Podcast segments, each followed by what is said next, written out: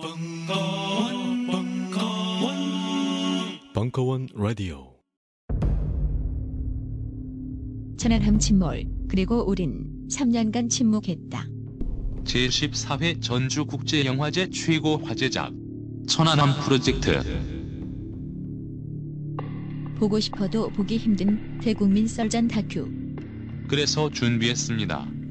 천안함 프로젝트 정기 상영회 10월 한 달간 매주 월요일 저녁 8시 벙커원에서 진행됩니다. 자세한 내용은 벙커원 홈페이지에서 확인하세요.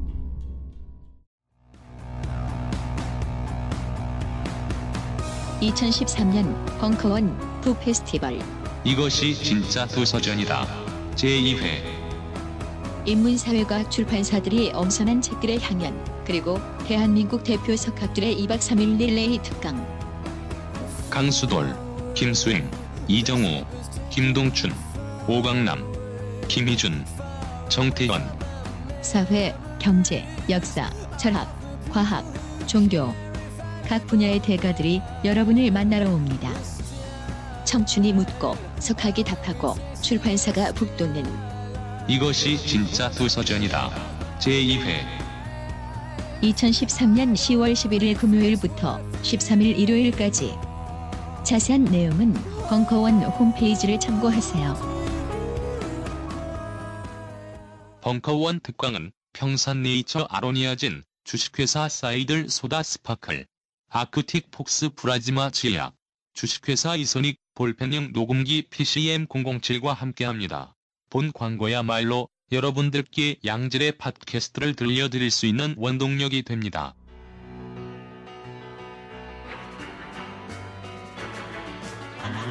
음악 평론가 강헌의 전복과 반전의 순간.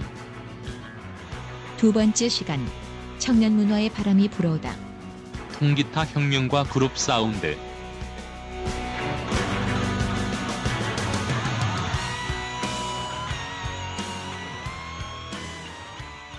저는 이제 96년부터 대학에서 이렇게 그 음악사를 가르쳤는데 제가 처음으로 대학에 가서 음악사를 이게 대중음악사를 가르친 학교가 홍익대학이에요. 혹시 96년부터 2002년 사이에 홍익대학을 다니신 분이라면 제 강의를 꼭 들으셨을 거예요. 왜냐하면 제가 한 학기에 1,400명씩 가르쳤거든요. 근데 제가 그때 충격받은 게 뭐냐면 2006년도 아니고 1996년인데 김민기가 누군지 모르는 거예요. 사실 여기 앉아 계신 분 중에서 모르는 분 많아요. 그래서 저는 왜 이런 거 있잖아요. 당연히 알 거라고 생각하고 얘기했는데 표정들이 그래서 혹시 모르나 싶어서 얘기하다 말고 야, 너막 김민기 몰라? 그랬더니 아무도 말을 안 하는 거예요. 근데 머리가 긴 청년 한 명이 기어 들어가는 목소리로 혹시 드러머 아닌가요? 김민기라는 드러머가 있어요. 신화위에서 드러머 쳤던. 야 기절하는 줄 알았어요. 우리의 것들에 대해서 이렇게 딴 것도 아니고 그래도 그나마 대중문화의 중심지인 홍익대학에서 제가 뭐 그 충남 청강 문화대학에 가서 김민기를 모른다면 그렇게 크게 상처 입진 않았을 텐데 홍익대학에서 김민기를 모른다? 그래서 정말 처음부터 얘기를 다시 해야 했던 기억이 났었어요. 그래서 여기 계신 분들은 그럴 리는 없다고 생각이 들지만 혹시 하는 마음에서 한번 이런 기회에 쭉 한번 보시라고 음, 시원하게 보내드렸습니다. 오늘 전복과 반전의 순간 두 번째 시간은요. 사실은 지난주 강의의 한국 버전. 그러니까 사실상 이어지는 그 주제입니다. 미국의 이른바 티네이저들에 의한 새로운 어떤 문화적 세대 혁명이 있었다면 이 문화적 세대 혁명은 64년 비틀즈의 성공을 기점으로 전 세계에 전파가 됩니다. 아, 그리고 재밌는 것은요. 바로 그 1964년 비틀즈가 전 세계의 젊은이들이여 단결하라라고 새로운 메시지를 전파하는 순간에 한국에서도 새로운 매체의 변화가 일어나고 있었어요. 1964년 한국에서 처음으로 음악 전문 미디어라고 할 수 있는 FM 라디오 방송이 그때 시작됐습니다. 여러분 혹시 이제 그런 기억 나시나요? 뭐 고개를 끄덕이시는 분들은 최소한 40대 이후 분들이세요. 음. 그러니까 이제 이때부터 이제 한국에서도 입시에 대한 어떤 이제 그 과열 입시 과열의 분위기가 시작됐는데 심야 FM 라, 그 라디오 채널을 들으면서 밤에 공부하는 문화.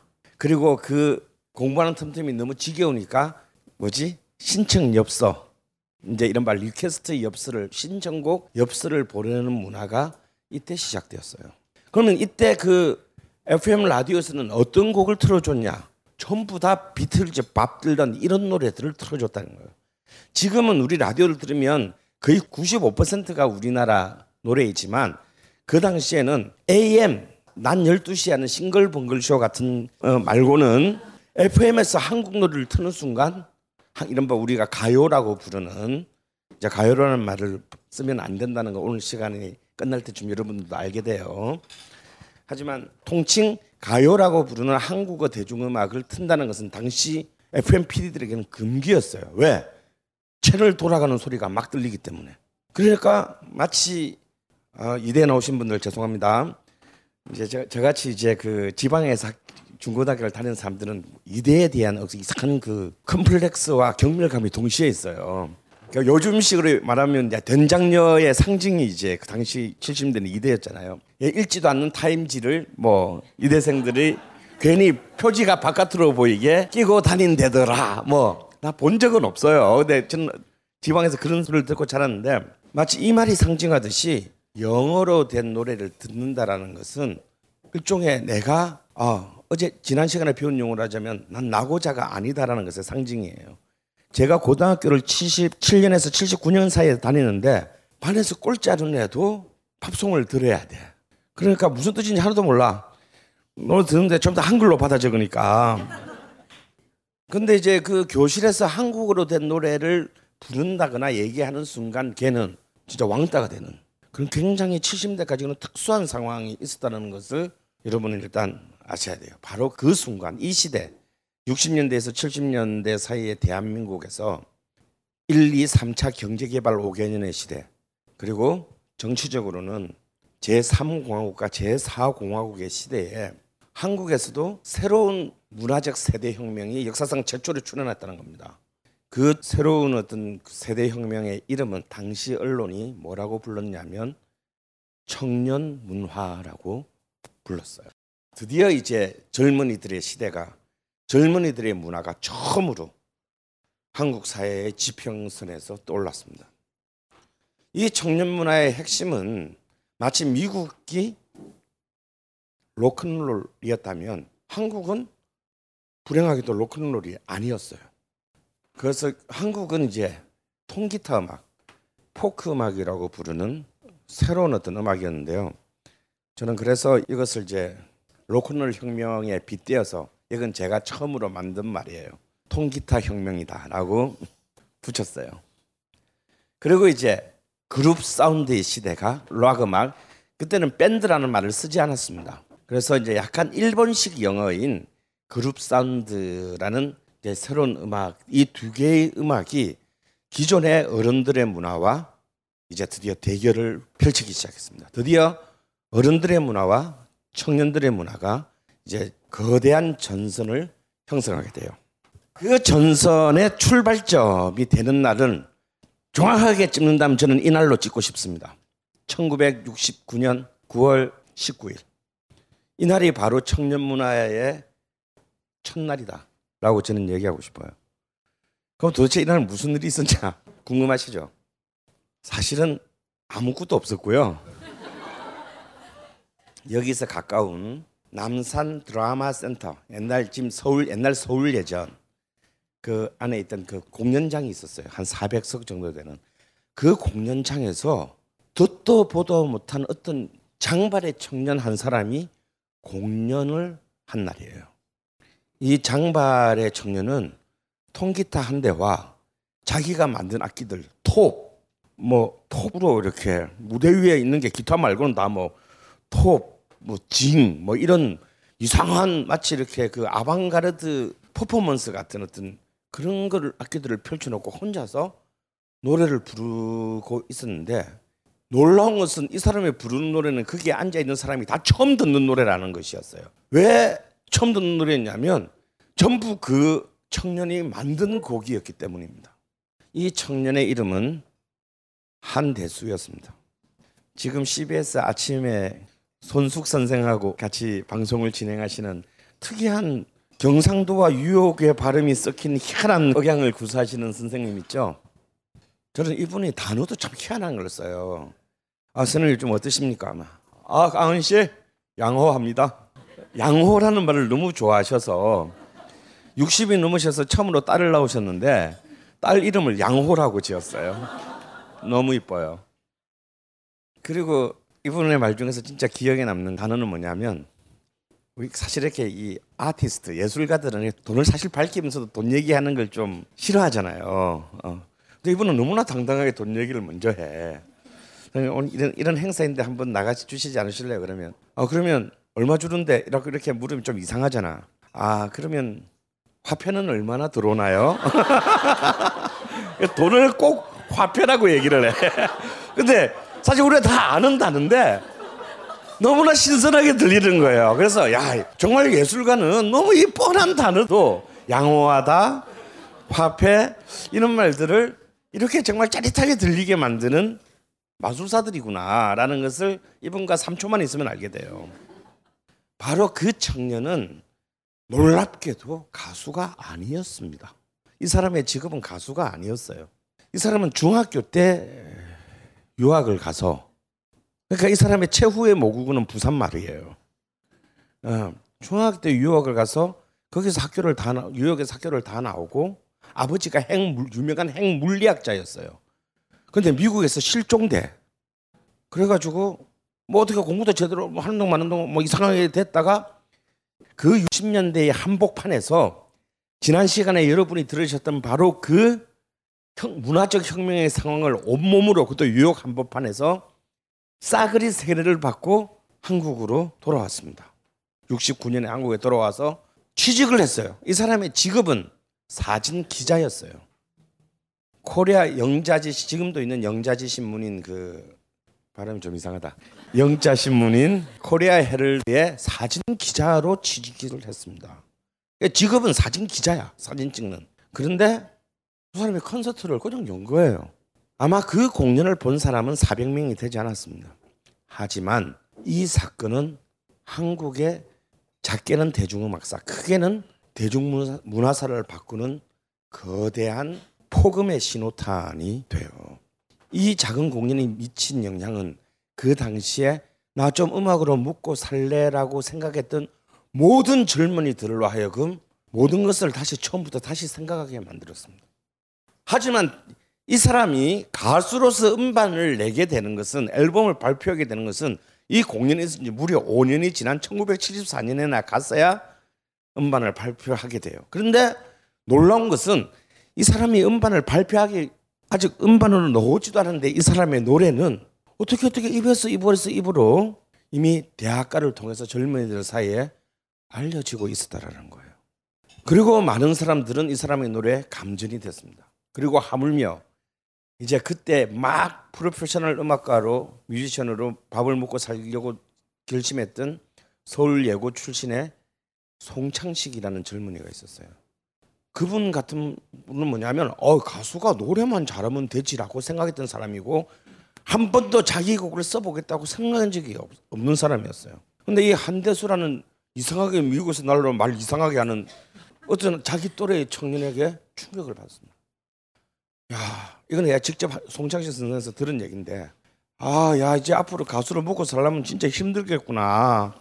이제 내가 작곡도 해야 돼. 그래서 이 사람은 그때부터 작곡을 본격적으로 하기 시작해서 70년도에 이 사람의 데뷔 앨범을 보면 자기 자작곡이 한 곡 실려요. 그게 바로 창밖에는 비 오고요라는 노래인데요. 이 노래는 4분음표와 8분음표밖에는 없어요. 거의 구조가 동료스러워요. 그러니까 아주 아 이제 작곡 이제 막 시작했구나라는 걸 딱 알만한 곡인데 또 천재들은 달라. 정말 천재들은 나면서부터 천재인 것 같아요. 그런 4분음표와 8분음표로만으로 만드는데 노래가 너무나 아름다워요.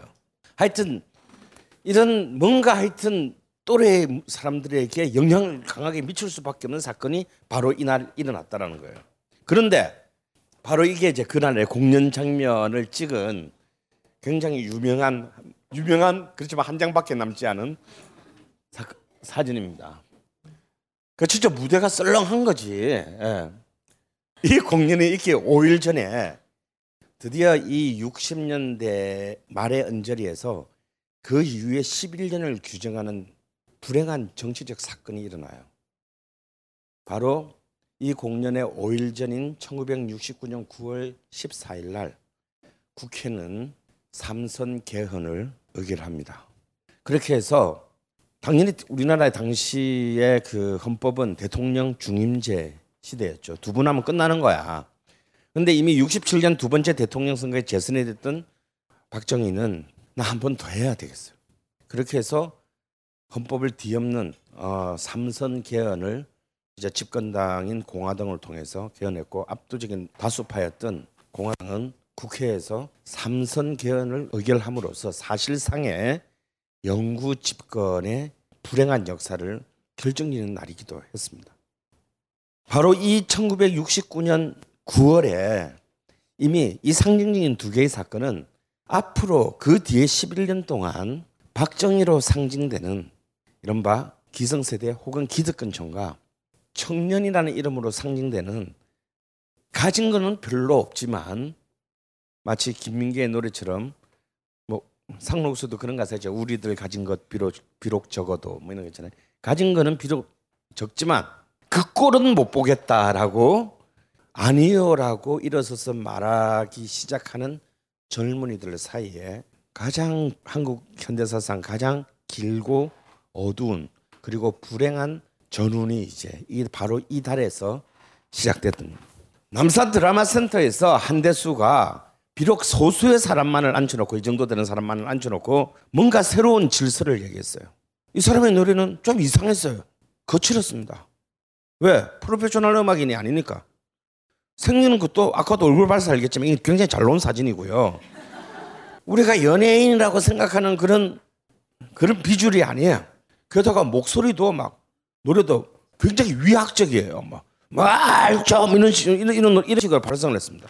그런데 사실 새로운 젊은이의 문화로 이미 바로 이 69년 9월 달에 여고생들과 여대생을 상대로 엄청난 인기를 누리고 특히 라디오 아까 말씀드렸던 FM 채널을 통해서 아직 판도 안 냈는데 이미 FM 채널을 통해서 어마어마한 인기를 젊은 어리고 젊은 어떤 여학생들 여대 여, 여고생과 여대생들을 상대로 어마어마한 새로운 어떤 젊은 스타들이 등장하고 있었어요.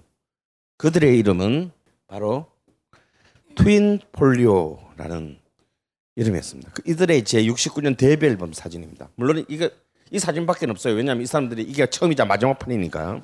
사실 이름도 트윈 폴리오 뭔 뜻인지 참. 뭐 twin은 뭐 twin 두 뭐 쌍둥이란 뜻이라도 folio는 또 뭐야? folio는 뭐 이렇게 뭐그 포트폴리오 할 때 folio예요. 무슨 뜻인지 난 솔직히 모르겠어요. 두 개의 거대한 사전 그냥 이렇게 발음 좋아서 쓴 것 같아요.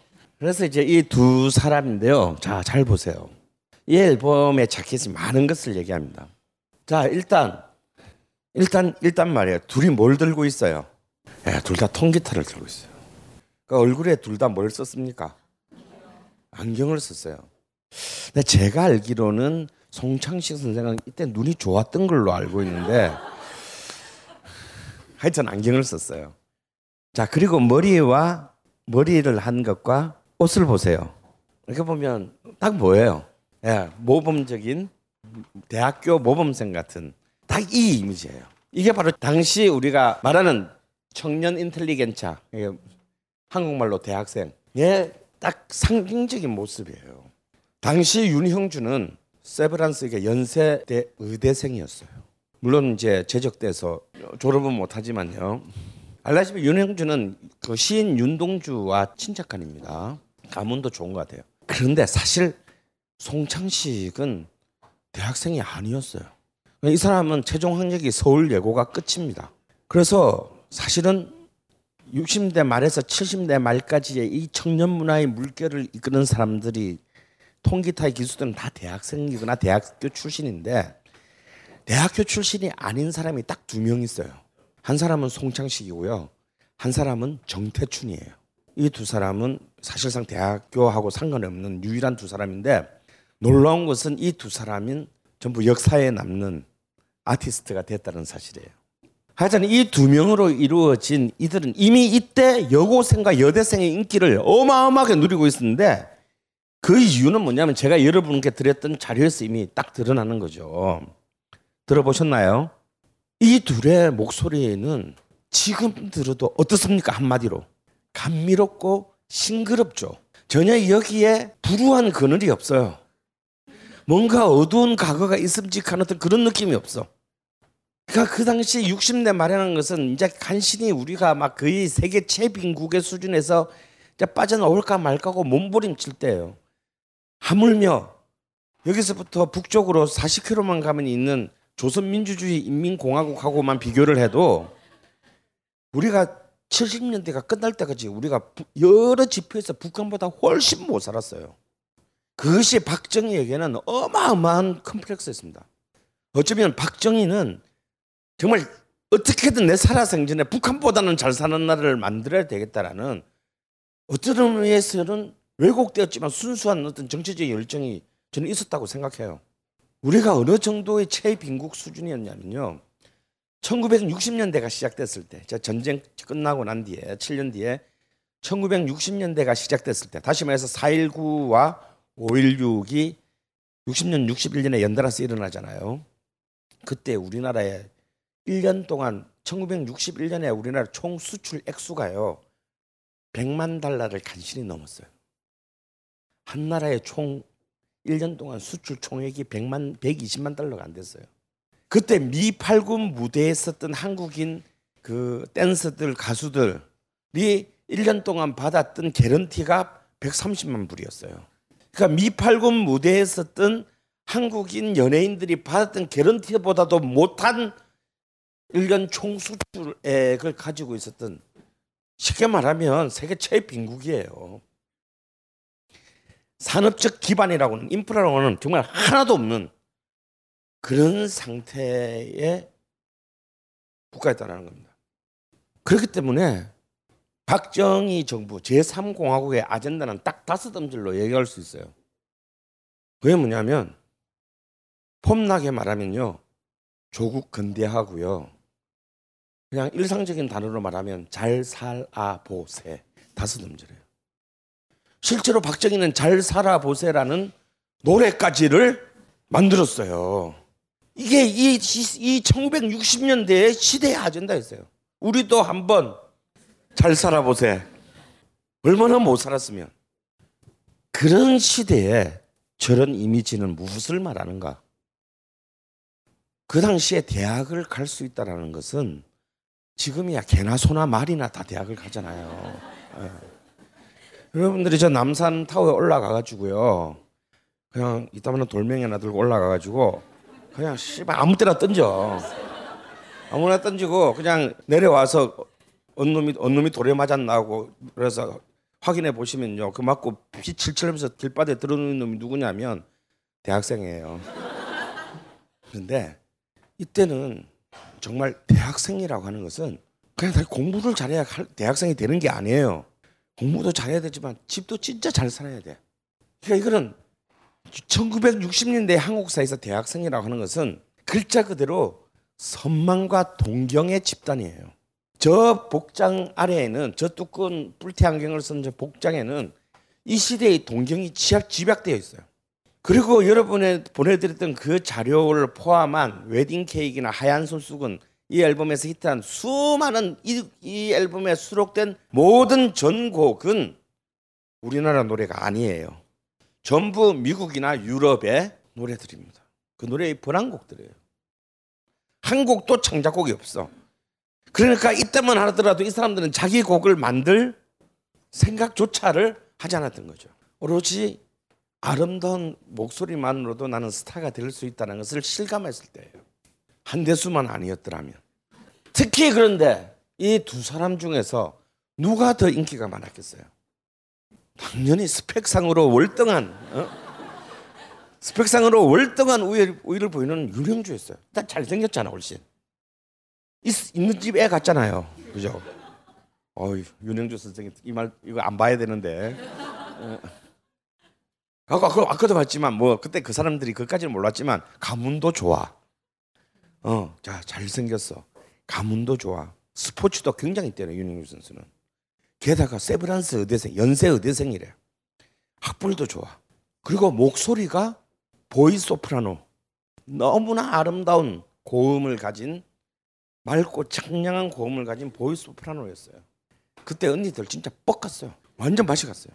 그에 비해서 오른쪽에 있는 송창식 선수는 굉장히 불우한 가문에서 태어났어요.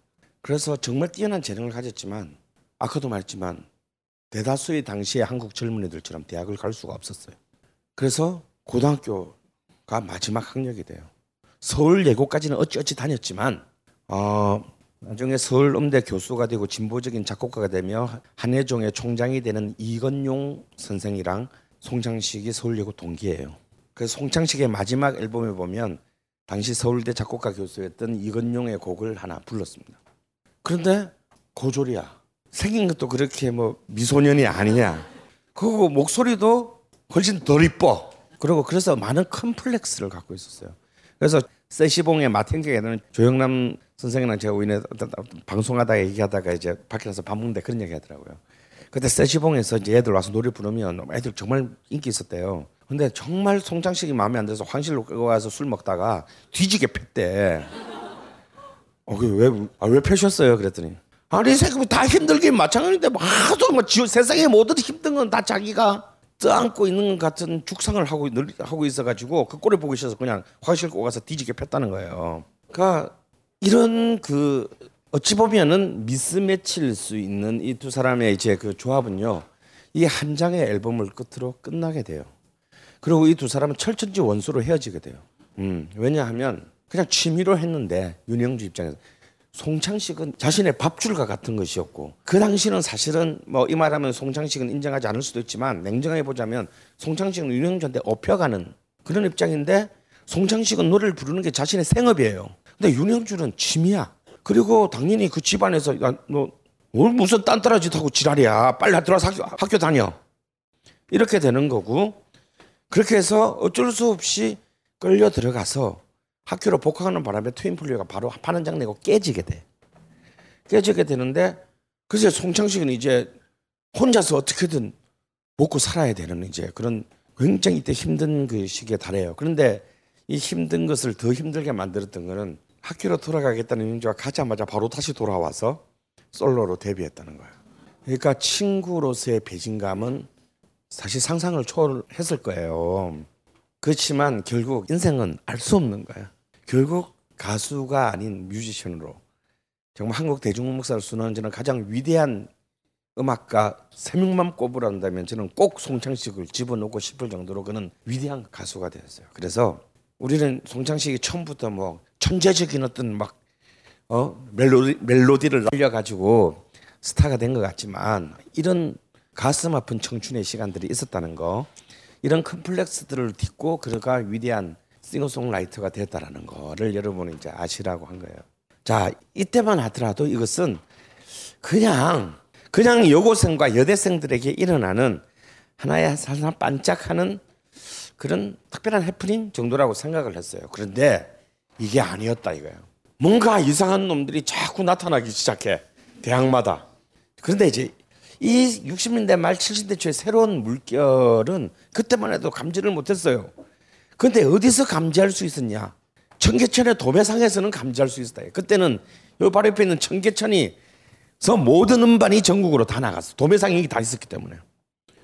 그럼 청계천 업자들은 피부로 하는 거지 매일매일 주문 들어오고 나가는 걸로. 그런데 청계천 업자랄지라도 그 판을 파는 거지. 그 판을 뜯어서 들어볼 수는 없는 거잖아요. 그 주, 그, 아, 도매상에는 그 주문 들어오면 보내는 거지. 뭐 여러분 출판 도매상 한다고 자기한테 들어온 책 다 읽어보고 팝니까? 예. 그냥 오늘 파는데 도매상 입장에서 보면 이상한 거야. 뭔가 자기들의 상식에 안 맞는 판들이 주문이 많이 들어오게 돼요. 그럼 이들에게 상식이란 어떤 것이었을까를 한번 잠깐 볼까요? 자, 이게 이제 방금 트윈플리오 판이에요.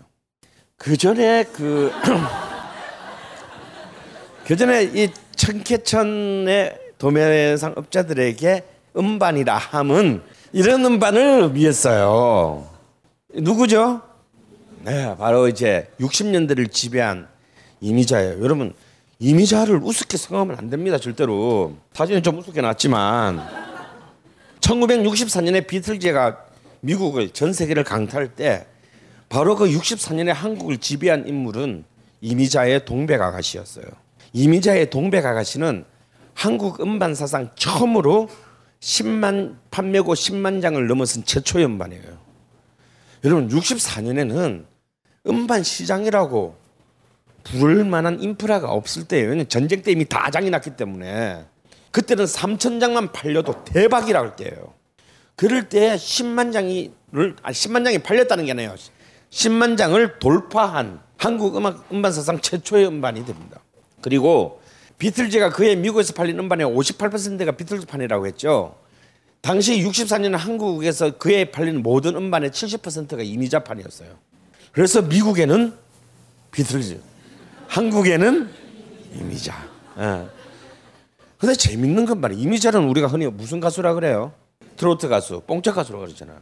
그럼 이 트로트라고 하는 것은 본래 일본 식민지 시대의 우리 한국 대중음악이란 말이에요. 그죠? 근데 이 식민지 시대 때 만들어진 한국 대중음악인데 정확히 말하면 이 트로트의 본적지는 어디예요? 일본의 엔카가 식민지 한국에 와서 트로트가 됐어요. 아 아니다. 트로트는 한국 고유의 전통 가요다라고 여전히 한국의 나훈아 선생과 송대강 선생, 서른도 선생이 매일 텔레비 나서 주장하고 계십니다. 저는 이해는 해요. 왜냐하면 우리는 일본에는 일본만은 안 되거든. 모든 걸 다 용서해도 우리는 그냥 일본을 용서하지 않아. 우리가 이성적으로 일본을 용서하지 않는 게 아닙니다. 그냥이야. 그리고 이건 당연한 거예요. 당연한 거야. 그래서 우리는 축구를 할 때도 일본은 무조건 이겨야 돼. 그래서 우리가 이렇게 우리도 이제 어느 정도 어, 교육 수준도 많이 높아지고 뭐 global standard를 한기 때문에 우리가 사실 뭐 굳이 외국과 축구 경기를 하더라도 그렇게 우리가 막 쇼비니즘적인 어떤 관계를 보이지 않습니다. 아, 자, 잘한 만약 우리가 스페인하고 붙어서 5대 0으로 진다 한들 우리가 스페인을 비난합니까? 아니에요. 아, 성숙해졌어요, 우리. 역시 스페인 축구가 예술을 보여줬다. 우리의 가야 할 길은 많다, 멀다, 뭐 이런 정도로 얘기했지. 근데 유일한 예외 국가가 있어. 일본이야. 이거는 이겨의 수준이 아니에요. 그냥 죽 실제로 하늘전 가면 죽여의 수준이야. 이건 뭐 죽이든지 살리든지 우리는 어떻게든 쟤들한테 치면 안 되는 거예요. 그래서 내가 하고 있는 음악이 바로 그 일본의 것이라는 것을 감정적으로 인정할 수가 없는 거예요. 난 그 마음이 이해가 돼. 근데 이 얘기는 이 얘기에 대해서도 굉장히 복잡하고 무진장한 얘기가 숨어 있는데 이건 다음 다음 시간에 하게 될 거예요. 그런데 그 트로트가 사실은 해방이 되고 난 뒤에 와라라 무너집니다. 왜냐하면 1948년에 이제 남북한이 이제 분단이 되면서 남북한 단독 정부가 들었었어요. 자, 38선이 이남에는 대한민국이 들었었고 이승만이 대통령이 침했습니다. 이승만은 그 뒤로부터 12년간 4.19로 하야할 때까지 12년간 한국을 통치하는데 이승만 정부의 국시가 뭐였냐면 반공과 반일일이었어요. 그래서 이승만은 7.18을 기반으로 집권을 했으면서 국시는 반일을 내세웠다 이거야. 이 사람은 정말 정치 공학의 기재야. 그것이 막 식민지에서 벗어난 대한민국 대중들의 어떤 그 민족적 일기를 자기 편으로 끌어들일 수 있는 길이라고 생각했던 거죠. 그래서 상식을 넘어서는 대일본 정책을 취했습니다. 그러니까 어느 정도냐면 일본은 계속 한국과 자 우리 과거를 이렇게 좀 우리가 정리할 건 정리하고 청산하고 새로운 국교를 맺기를 원했는데 이승만은 12년 집권 기간 동안 일본과의 국교를 완전히 단절시켜 버렸어요. 한국 땅에서 국교를 수립하면 대사관이 와야 되고 대사관에서 일본 국기가 대사관은 일본 국기가 휘날릴 거 아니에요. 대한민국 땅 하늘 아래 일본 일장기가 휘날리는 것을 볼 수 없다. 그래가지고 아예 일본하고 국교를 아예 끊어버렸어요. 그래서 이제 그 유명한 사건이 이제 1900 우리나라 처음으로 월드컵에 진출하게 되는 1954년 스위스 월드컵 때 하필이면 아시아, 아프리카, 오세아니아 전 지역에 그때 표가 딱 한 장이었는데 하필은 그 한 장을 두고 마지막으로 우리가 누구랑 붙게 됐냐면 일본이랑 붙게 됐어. 그럼 그때도 피파 룰에서 home and away를 해야 돼. 근데 문제는 피파의 경기는 각국의 국가를 경기 전에 연주하는 거예요. 그럼 한국에서 한일전을 할 때 지금은 없어진 동대문 서울 공수운동장에서 기미가요가 나오게 되는 거야. 그래서 이승만 정부는 야 그냥 포기해 월드 월드컵 나가지 마. 하지 마. 그 그걸 못 본다. 그래서 그 당시 대한축구협회 단장이었던 김용식 선생이 경무대 이제 청와대 이제 청와대는 이제 그 박정희 때부터 청와대고 그전에는 경무대였어요. 경무대에 가서 대통령에게 합니다. 그러면 대통령 각각 저희들이 일본에 가서 두 게임을 다 하고 오겠습니다. 그럼 불리하잖아. 누가 아무리 축구 모르는 이승만이 봐도 그럼 지금 어떡할래 새끼야. 그때 축구협회에서는 축구협회 단장이 그렇게 말을 합니다. 만약에 지게 되면 우리 선수단이 절 현해탄을 다시 건너오지 않겠다고. 진짜 살벌한 얘기 아니야? 얘들은 이제 경기 두 번 지면 다시는 고국으로 돌아올 수가 없는 거야. 정말 비장한 마음으로 도쿄의 요요기 국립경기장에 이들은 씁니다. 그래서 두 게임을 거기서 다 해. 내첫 경기에서 이제 아시아의 스트라이커였던 최정민과 이제 안경 낀 윙어인 그 정남식이 두 골씩을 넣어서 5대 1로 이겨요. 그리고 두 번째 게임은 2대 2로 비겨서 우리가 처음으로 월드컵에 나가야 되는 그런 정말 만화에서나 나오는 얘기가 이제 있는데 그리고 이제 무려 40시간에 걸려서 이제 전쟁 직후인 54년이에요. 처음으로 스위스의 월드컵에 이제 비행기를 40시간 타고 첫 경기 전날 도착해요. 왜냐하면 비용이 없어가지고 거기 체제 체제비가 없어서 경기 딱 전날 도착했는데 비행기가 40시간 걸렸어. 그래서 그냥 정상적으로 가서 붙어도 어차피 안 되는 경기인데 그 당시에 못 먹고 자란 한국 국가대표팀이 비행기에서 내릴 때 다 기어서 내려왔대요. 다 비행기 멀미 쌍발기 그 제트기도 아니고 쌍발기를 타고 40시간을 타고 갔으니 기어서 내려왔대요. 그 다음 날 첫 경기를 당시 세계 최강 팀이었던 그때 이 팀이 어느 정도였냐면요. 어, A 매치 뭐 거의 70연승 정도를 하고 있었어요. 그래서 그 대회 제일 우승 후보랑 해피는 첫 게임을 하게 됐어요. 그래가지고 우리가 9대 0으로 집니다. 예. 그리고 우리가 2002년 월드컵에서 3, 4위전에서 만났던 터키랑 두 번째 경기에서 7대 0으로 져요. 근데 9대 0으로 졌을 때 그 당시 외신은 굉장히 한국 팀의 플레이를 높이 평가합니다. 왜냐하면 전반 25분 동안 한 골도 안 먹었거든. 그래서 그때 이제 그 페렌츠 푸스카스라는 굉장히 위대한 공격수가 이끄는 팀을 상대로 어떤 유럽의 팀도 15분 안에 골을 안 먹은 팀이 거의 없었어요. 근데 우- 한국 팀이 무려 25분간이나 골을 안 먹은 걸 굉장히 외신이 높이 평가했고 그때 골키퍼가 홍덕영이라는 홍덕영이라는 선수였는데요. 이분이 공만 잡으면 관중석으로 공을 찼대. 왜냐하면 잡아야 바로 공격이 들어오니까 쉴 틈이 없어.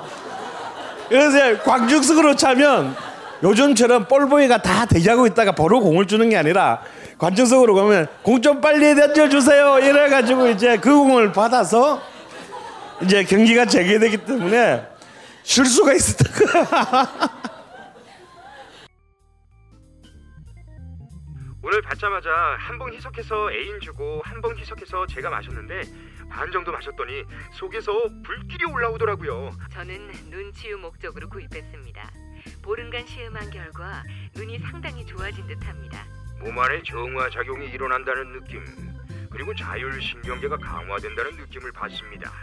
숙취가 없어졌습니다. 그리고 아침마다 화장실 사용 시간이 훨씬 짧아졌습니다.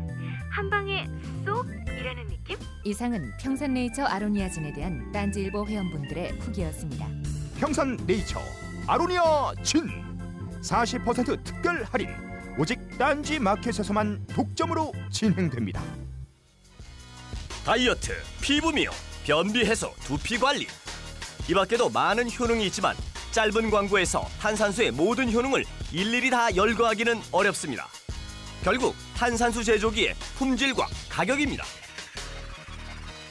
주식회사 사이들은 한국식약청에 정식 인증된 탄산수 제조기 소다 스파클 정품을 오직 딴지 마켓에서만 충격적 최저가로 판매합니다. 강력한 성능, 압도적 최저가의 소다 스파클이 딴지스를 후원합니다.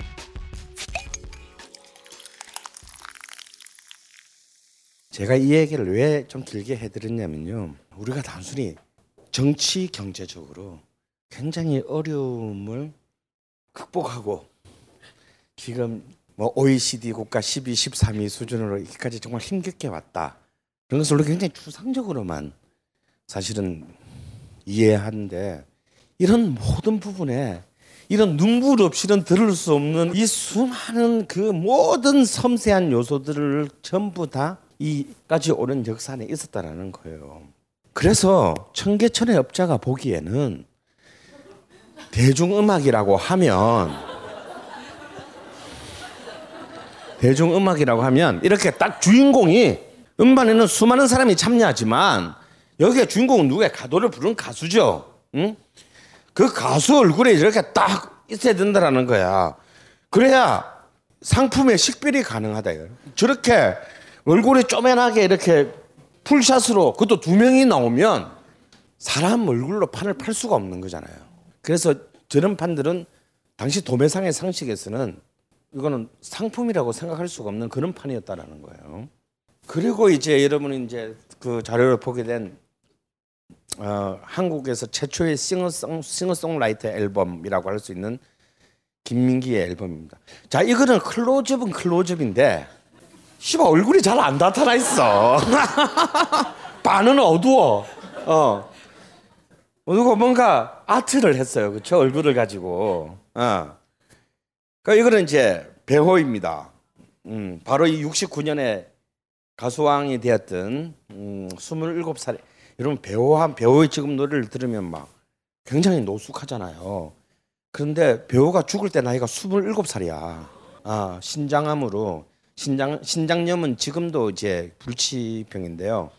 그 당시에 이제 신장염으로 죽을 때 나이가 27살이에요. 참 젊은 나이 때 죽었습니다. 그래도 이제 배우만 하더라도 좀 세련돼서 샷이 바스트 샷 정도는 돼요. 자, 그리고 이제 바로 아치미스를 담고 있는 양희연의 데뷔 앨범입니다. 어디서 찍은지 딱 아시겠죠? 남산 도서관 앞에서 찍었습니다. 싸게. 그리고 69년에 나왔던 이제 당시 한국의 한국이 난 최초의 디바라고 할 수 있는 패티킴의 앨범이에요. 그리고 이제 여러분이 아까 69년 9월 10 19일 날 등장했던 한대수의 앨범 사진은 진짜 엽기적입니다. 저는 한국 음반사상 가장 위대한 재킷 디자인 베스트 10을 꼽으라면 저는 2위에 이 판을 꼽고 싶습니다. 근데 1위는 1위도 한대수 판이에요. 이거 보세요. 이거는 자기가 자기를 찍은 거예요. 사진 작가니까. 그러니까 일종의 자화상이에요. 썩 그렇게 훌륭해 보이지 않는 얼굴을 더 위약적으로 만들어서 찍었습니다. 이게 수배범 사진이지. 이게 어떻게 음반 재킷 사진이라고 할 수가 있겠어요. 그런데 자, 이 사진들과 저 사진들을 한번 보세요. 이 사진들은 그야말로 당시 어른들의 문화인 주류 주류 상품의 재킷입니다. 이 재킷들은 보면 트윈폴리나 양희연의 같은 경우는 특히 양희은은 아예 얼굴을 숙이고 있어요. 땅- 땅바닥을 보고 있습니다. 그걸 양희은이 입은 옷을 보면 양희은이 지금은 좀 굉장히 좀 우리 화면에서 그렇게 썩 아름다운 모습은 아니죠. 근데 이때는 정말 매력적이었어요. 제가 제 70년대 중고등학교 다닐 때 저의 섹스 심볼이 양희은이었어요. 나는 그 당시에 양희은이 최고로 제일 야하게 느껴지는 사람이었거든요. 그걸 제가 90년대 SBS 어떤 라디오 방송에서 얘기했다가 경고 먹었어요. 아니 왜 이효리가 섹스 심볼이면 아무도 뭐 문제를 안 삼는? 그럼 넌뭐 사람 취향이 다 다른 거지 뭐. 어? 왜 경고를 주냐 말이지. 근데 아, 그때 진짜 이뻤다니까. 근데 보세요. 자, 이 두 여자를 한번 비교해 봅시다. 일단 패티킴은 지금 보더라도 결코 이효리 등등에 밀리지 않는 완벽한 비주얼을 갖고 있어요. 그리고 살짝 가슴골까지. 그래서 이때 패티김은 진짜 정말 그 외모의 비주얼이 우랄 알타이계 여성이 아니었어요. 음. 그래서 막 그 당시 그 당시에 그 저기 그 일간 스포츠 이런 거 말고 그냥 중앙일보 뭐 조선일보 동아일보 같은 일간지에도 보면 정말 뭐 모든 모든 PD와 기자는 패티김을 사랑했어요. 그거 막 KBS TV 편성 보면 예능 프로그램의 반은 패티김 거야. 음반 시장은 이미자가 지배하고 있었지만 미디어 시장은 패티김이 지배하고 있어요. 왜? 압도적인 비주얼 때문이었어요. 그래서 그런 중앙 일간지에 이때 패티김의 신체 사이즈가 36, 24, 35였어요. 그래서 실제로 이뭐 헤어나 뷰티 이런 걸 보더라도 이 자체가 상품이라는 걸 알 수 있어요. 그런데 이 언니는 이때가 이 판을 찍은 71년이 대학교 1학년 때예요. 서강대학교 사학과 7일학번입니다. 재수해서 본래 7공학번인데 재수해가지고 경기여고를 나와서 재수해서 7, 7일학번인데 대학교 1학년이에요. 생머리에 청남방에 청바지 운동화예요. 그리고 언제나 소프트처럼 갖고 다니는 기타 케이스가 있어요. 그리고 자세히 보면 이 제목 자세히 보면 화장도 안 했어. 그러니까 당시 청계천 도매업자 입장에서는 이거 뭐야? 왜 연예인이 아닌 애를 왜 판으로 만들어서 팔려고 나한테 갖다 준 거지? 라고 생각했던 거예요. 다시 말해서 그, 그 도매업자들에게는 이 사람들은 뭐지? 가수, 연예인, 직업적인 프로페셔널 연예인이 아니었던 거예요. 다시 말해서 이 69년, 70년, 71년이 될 때까지는 단 한 번도 있을 수 없는 일이 일어난 거예요. 이러한 새로운 통기타를 바탕으로 해서 만들어진 문화를 우리는 이제 모던 포크라고 합니다. 이 포크라는 말은 글자 그대로 무슨 뜻이에요? 민요라는 뜻이죠. 그래서 앞에 그냥 모든 나라가 다 민요가 있잖아. 모든 나라가 다 민요가 있는데 20세기 대중음악에서 50년대부터 미국에서 등장한 새로운 근 현대의 민속 음악에 해당하는 대중 음악의 장르를 앞에 모던을 붙여서 모던 포크라고 하게 돼요. 이 모던 포크라는 음악의 특성은 첫 번째로 포크라는 음악에서 시작하듯이 민중적 감수성을 이미 기본적으로 갖고 있어요. 그래서 사실상 실제로도 이전에 봉건 시대 때 불렀던 민요들을 새롭게 현대적으로 기타로 편곡해서 리메이크하는 경우도 굉장히 많았습니다. 가령 서유석 같은 가수들이 여러분 뭐 타박 타박 타박 내야 이런 노래들은 우리 전래 민요죠. 다음에 진주 난군이라는 제목으로 음반에도 담았던 진주 남봉가는 경상도 지역의 실제 민요입니다.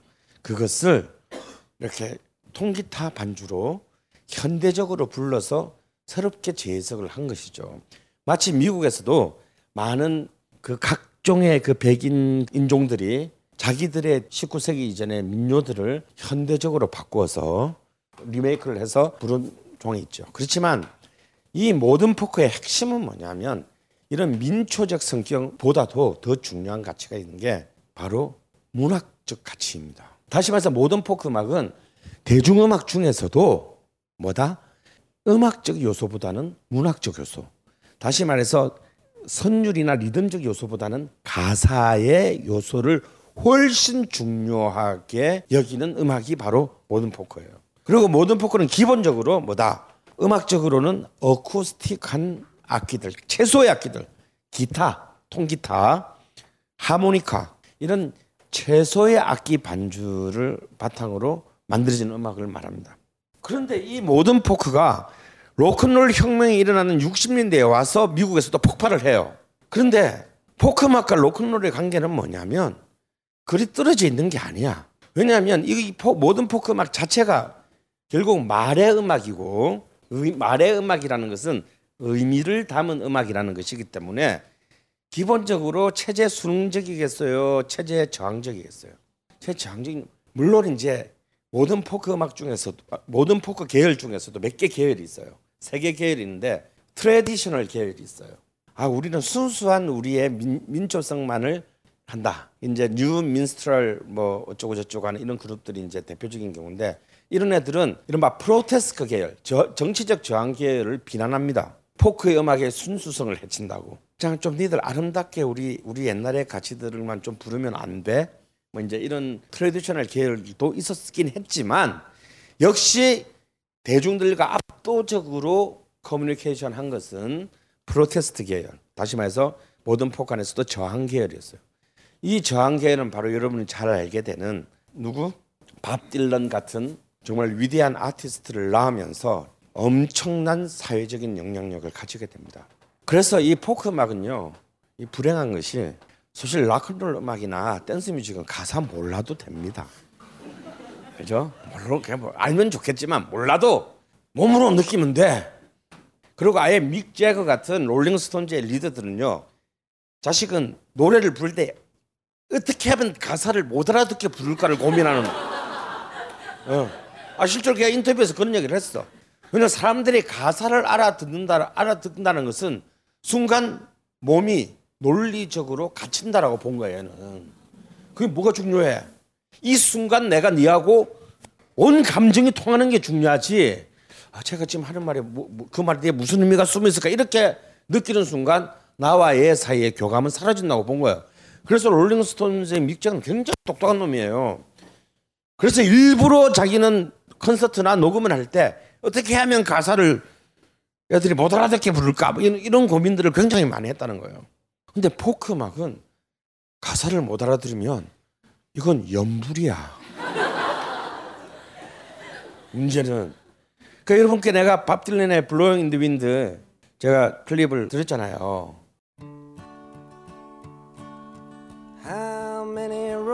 Roads must a man walk down before you call him a man? How many seas must the white dove sail? 뭐다 이해하셨죠? 그래서 이것은 꼭 가사를 찾아서 해석해 볼 것이라고 달라 그러다가 여러분에 대한 모욕일 것 같아서 내가 그걸 뺐는데 사실 Blowin' in the Wind는 이제 그냥 노래가 아니에요. 미국에서는 이제는 문학사적 가치를 가진 노래예요.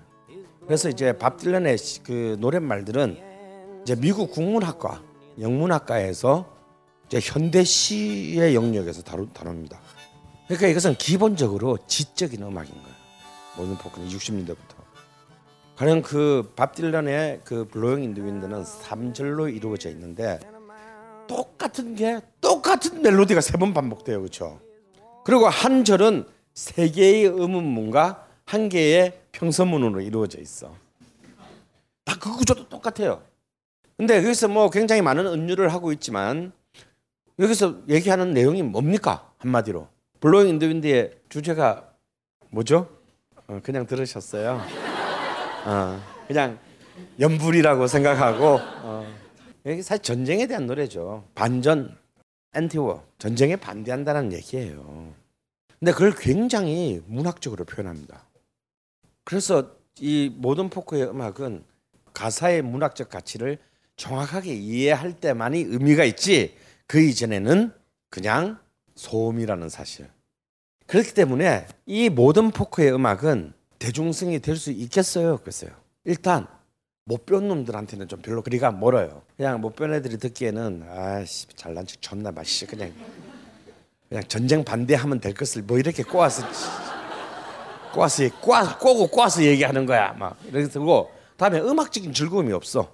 너무 음악적으로 단조로우니까 그게 없어요. 그러다 보니 여러분 아까 들었던 클립 봤잖아요. 밥 딜런이 통기타하고 하모니카를 부르는데 최대 관객 몇 명 앞에서 그런 노래를 부를 수 있겠어요? 그 스타디움에서 10만 명 앞에서 그렇게 부르면 어떻게 되겠어요? 표물리네 이런 소리 넣고 아무리 밥 딜런이래도 어?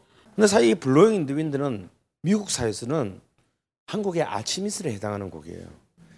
그, 그 노래는 밥 딜런의 두 번째 앨범 Freewheelin'에 담겼는데요. 63년 그 곡이 발표되고 난 뒤에 쉽게 말하면 모든 대학가의 시위에서 전부 그 노래를 부르면서 학생들이 나갔대요. 근데 좀 노래를 그 노래를 부르면서 가기엔 좀 좀 우리 감수성에는 안 맞아. 어, 좀 안 맞는데 그 노래는 좀 예외적인 경우고 시위에 아주 대표적으로 불린 노래까지 됐으니까 예외적인 경우고요. 그 나머지의 이 노래들은 정말 그 의미를 의미의 속사를 소곤소곤 나눌 수 있는 정도의 청중. 무려 치면 한 중극장 정도의 규모 이상에 가서 그런 노래를 한다는 것은 상품이 안 되는 겁니다. 그래서 이 모던 포크의 애들은 밥 딜런은 누굴 제일 부러워했냐? 비틀즈를 제일 부러워했어요. 나도 저렇게 오빠 소리를 듣고 싶다. 어? 아니 더 이상 나를 폼나게 뭐 평가해주고 이런 할 필요 없고 나도 오빠 소리와 캐시를 어? 화폐를 땡기고 싶다. 쟤들은 밥 넣으면 무조건 빌보드 차트 1위 하고 밥 딜런은요 30 몇 년간 음반을 냈지만 차트 1위를 한 곡이 한 곡도 없어요. 그렇게 음악사에서 가장 중요한 아티스트로 모든 모든 음악사 책에는 밥 딜런의 챕터가 꼭 있어요. 근데 한 번도 1위를 한 적은 없어. Like a Rolling Stone이 4위까지 올라간 게 아마 4위인가 2위까지 올라간 게 아마 최고로 올라간 거고요. 1위를 한 적이 없어요. 그래서 밥 딜런이 제일 불우한 건 오빠 소리와 화폐를 동시에 챙기는 누구? 비틀즈였다 이거야. 그런데 비틀즈는 또 누굴 또 제일 부러워하느냐? 밥 딜런을 제일 부러워했다라는 거예요. 왜? 아, 저 형은 진짜 있어 보여. 꼭 가진 놈들이 하나 더 가질라 그래. 그죠? 근데 실제로 비틀즈는 그래서 비틀즈가 훌륭한 거예요. 비틀즈가 처음 I want to hold your hand 지난 시간에 들었던 걸로 이제 64년에 미국의 여고생들을 완전히 다 자지러지게 만들 때 그때 미국에서도 의인들이 있잖아요. 미국에서도 그래도 비판적인 안목을 가진 비평가들이 있을 거 아니야. 굉장히 비틀즈를 비난한 비평가들이 있었어요. 아니 이 새끼들은 오예 밴드들이다. 샥 노래만 부르면 무조건 오예 아니 이, 이 오해 밴드들이 그냥 그저 여고생들의 호주문이나 노리는 오해 밴드들이다라고 굉장히 불쾌한 비난을 날린 평론가들도 있었습니다. 그러니까 미국에도 의인이 있다니까. 그러니까 그런 비난도 받았기 때문에 얘들은 뭔가 완벽한 것을 원했어요. 그래서 바로 해가 딱 바뀐 65년 되면 비틀즈의 음악에서 밥 딜런의 흔적을 찾기란 너무나 쉬운 일이에요. 이들이 바로 전해에 you 뭐 어쩌고 뭐뭐 뭐 그대의 손을 잡고 싶어 뭐 이런 완전한 뻔한 알, baby you 스타일의 노래만 불렀던 애들인가 싶은 어마어마한 사회적 문제의식을 담은 노래들을 이때부터 내놓기 시작합니다. 여러분이 굉장히 아름다운 멜로디로 알고 있는 미셸 같은 노래는 사실은 페미니즘에 관한 노래예요. 그리고 뭐 A Day in the Life 같은 노래들은 완전 현대의 소외에 대한 그런 노래입니다. 그래서 갑자기 이 노동자 계급 부두 노동자 계급의 자식들이 굉장히 지적으로 돼. 그러니까 이 시대는 어떤 예술가든지 진정한 라이벌들을 갖고 있어야 돼요. 그리고 밥 딜런 역시 비틀즈의 영향을 받게 돼요. 내가 여기서 통기타만 껴안고 있다가는 나중에 역사책에는 남을지는 몰라도 배고파 죽겠다. 그래서 모든 포크팬 포크팬들의 열화 같은 비난에도 무릅쓰고 65년에 Highway 61 Revisited 앨범 그 진짜 비드, 밥 딜런의 명작 앨범이에요. 이 앨범 발표하면서 드디어 일렉트릭 기타를 딱 걸고 씁니다. 뭐 그럴 수 있지. 지금 우리 같이 있는 그 당시에는 모든 당시의 열혈 포크 팬들에게는 이거는 배신, 배반이었어요. 그래서 정말 그 처음으로 메고 난 콘서트에 막 애들이 막 달걀 던지고 그랬어요. 그런데 사실 이 밥 딜런이 일렉트릭 기타를 메고 나온 것은 굉장히 훌륭한 선택이었어요. 그렇게 해서 이제 정말 포크록의 시대가 드디어 포크와 로큰롤이 이제 하나로 만들므로써 더욱 강력한 비판 의식의 대중화가 이루어지게 됐어요. 이렇게 해서 락과 포크는 어찌 보면은 장르적으로는 다른 음악이고 출발도 달랐지만 그리고 그걸 누리는 계층도 달랐지만 이 음악은 어찌 보면 동지적 관계에 있는 이른바 서로 이른바 그 협력 제휴 관계에 놓인 관계로 동반적으로 성장하는 음악으로 자리 잡게 돼요. 그것이 바로 비틀즈와 밥 딜런의 관계입니다. 그런데 바로 이 이 두 개의 장르 중에서 역시 압도적인 대중성을 갖고 있었던 것은 비틀즈의 로큰롤 음악이지만 한국에서 바로 새로운 어떤 세대 혁명의 불쏘시개가 된 것은 로큰롤이 아니고 미국에서 소수파 소수파인 음악이었던 바로 통기타였다라는 거예요. 그럼 도대체 왜 로큰롤 revolution이 귤이 회수를 건너서 탱자가 됐듯이 로큰롤 혁명이 태평양을 건너서는 로큰롤이 아니라 통기타가 한국에서는 주역이 되었을까? 자, 이것을 이제 계속해서 한번 알아보도록 하겠는데요. 로큰롤 혁명은 50년대 미국 백인 중산층 가정의 10대들이 주축이 됐어요. 근데 한국은 한국에서 10대 중산층 가정이 뭐였죠? 나고자층이었어요. 그죠? 그리고 로큰롤은 무엇으로 어떤 의제로 기존의 자기 부모 세대들을 공격했습니까? 위협했습니까? 바로 정교도주의에 반하는 섹스라는 화두를 가지고 노골적으로 그들이 가져왔던 모든 가치관들을 무너뜨렸어요. 이 로큰롤을 제시한, 이런 어떤 그 10대 나고자의 그 섹스의 화두는요. 60년대에 와서 훨씬 고도화돼서 새로운 어떤 무브먼트를 만들어요. 그게 바로 히피즘입니다. 어, 우리가 히피하면 미국의 보수주의 공격자들이 어떻게 공격합니까? 새끼들은 애비 에미도 없고 어 그냥 아무하고나 자고 막 떼로 살고 막 이러는 건데 사실은 히피즘의 핵심은 뭐냐면요. love and peace예요. 우리가 왜 계속 서로 증오하고 약탈하고 전쟁을 해야 되냐? 사랑하고 평화로 살기도 바쁘다. 그들이 그래서 이들이 제일 증오하는 가치가 뭐였냐면요. 9 to 5예요. 9시에 출근해서 5시에 퇴근하는 삶. 여러분 히피의 패션의 상징이 뭐예요? 장발이에요. 여러분 한번 잘 생각해 보세요. 엘비스 프레슬리가 처음 등장했을 때 그리고 비틀즈가 처음 미국에 상했을 때 머리가 길었어요, 짧았어요. 짧았습니다. 그런데 우리가 락하면 떠올리는 이미지는 뭐죠? 장발이잖아요. 비틀즈가 65년부터 머리가 길어지기 시작합니다. 이 얘기는 뭐냐면 속았지. 사실은 우리는 히피야. 라는 거예요. 제가 이제 90년대 때 이제 뭐 홍대 근처에서 막 락 하는 애들 보고 야, 너 머리 왜 기르냐? 이렇게 물어보면 폼 나잖아요. 막 이는. 아닙니다. 락크 예전에 히피들이 머리를 길렀던 이유는 뭐냐면 9 to 5에 사면 나는 반대한다라는 상징이었어요. 걔들도 머리 기르고 정상적으로 출근해가지고 이렇게 하면 안 돼요. 다 단정하게 자르고 정장하고 넥타이 메고 나가야 돼. 즉 머리를 기른다라고 하는 것은 폼 났잖아요가 아니고 나는 고도의 자본주의가 규정하고 있는 9 to 5의 삶을 거부합니다라는 메시지입니다. 서태지가 하여가를 발표가 난 뒤에 머리 막 이렇게 이렇게 이렇게 꼬아가지고 레게 파마라고 그랬죠. 그런 나온 거는 그는 레게 음악의 상징이에요. 이 그이 사실 레게 파마는 한국식 용어고 본래 정확한 단어는 드레드락입니다. D R E A D L O C K. 이 드레드락의 상징은 뭐냐면 나는 라스타파리아즘을 신봉하는 자입니다라는 뜻이에요. 이 라스타파리아즘은 뭐냐면 흑인 왕국주의라는 뜻이에요. 흑인이 주인이 되는 나라를 만들겠다. 더 이상 백인의 지배를 거부한다.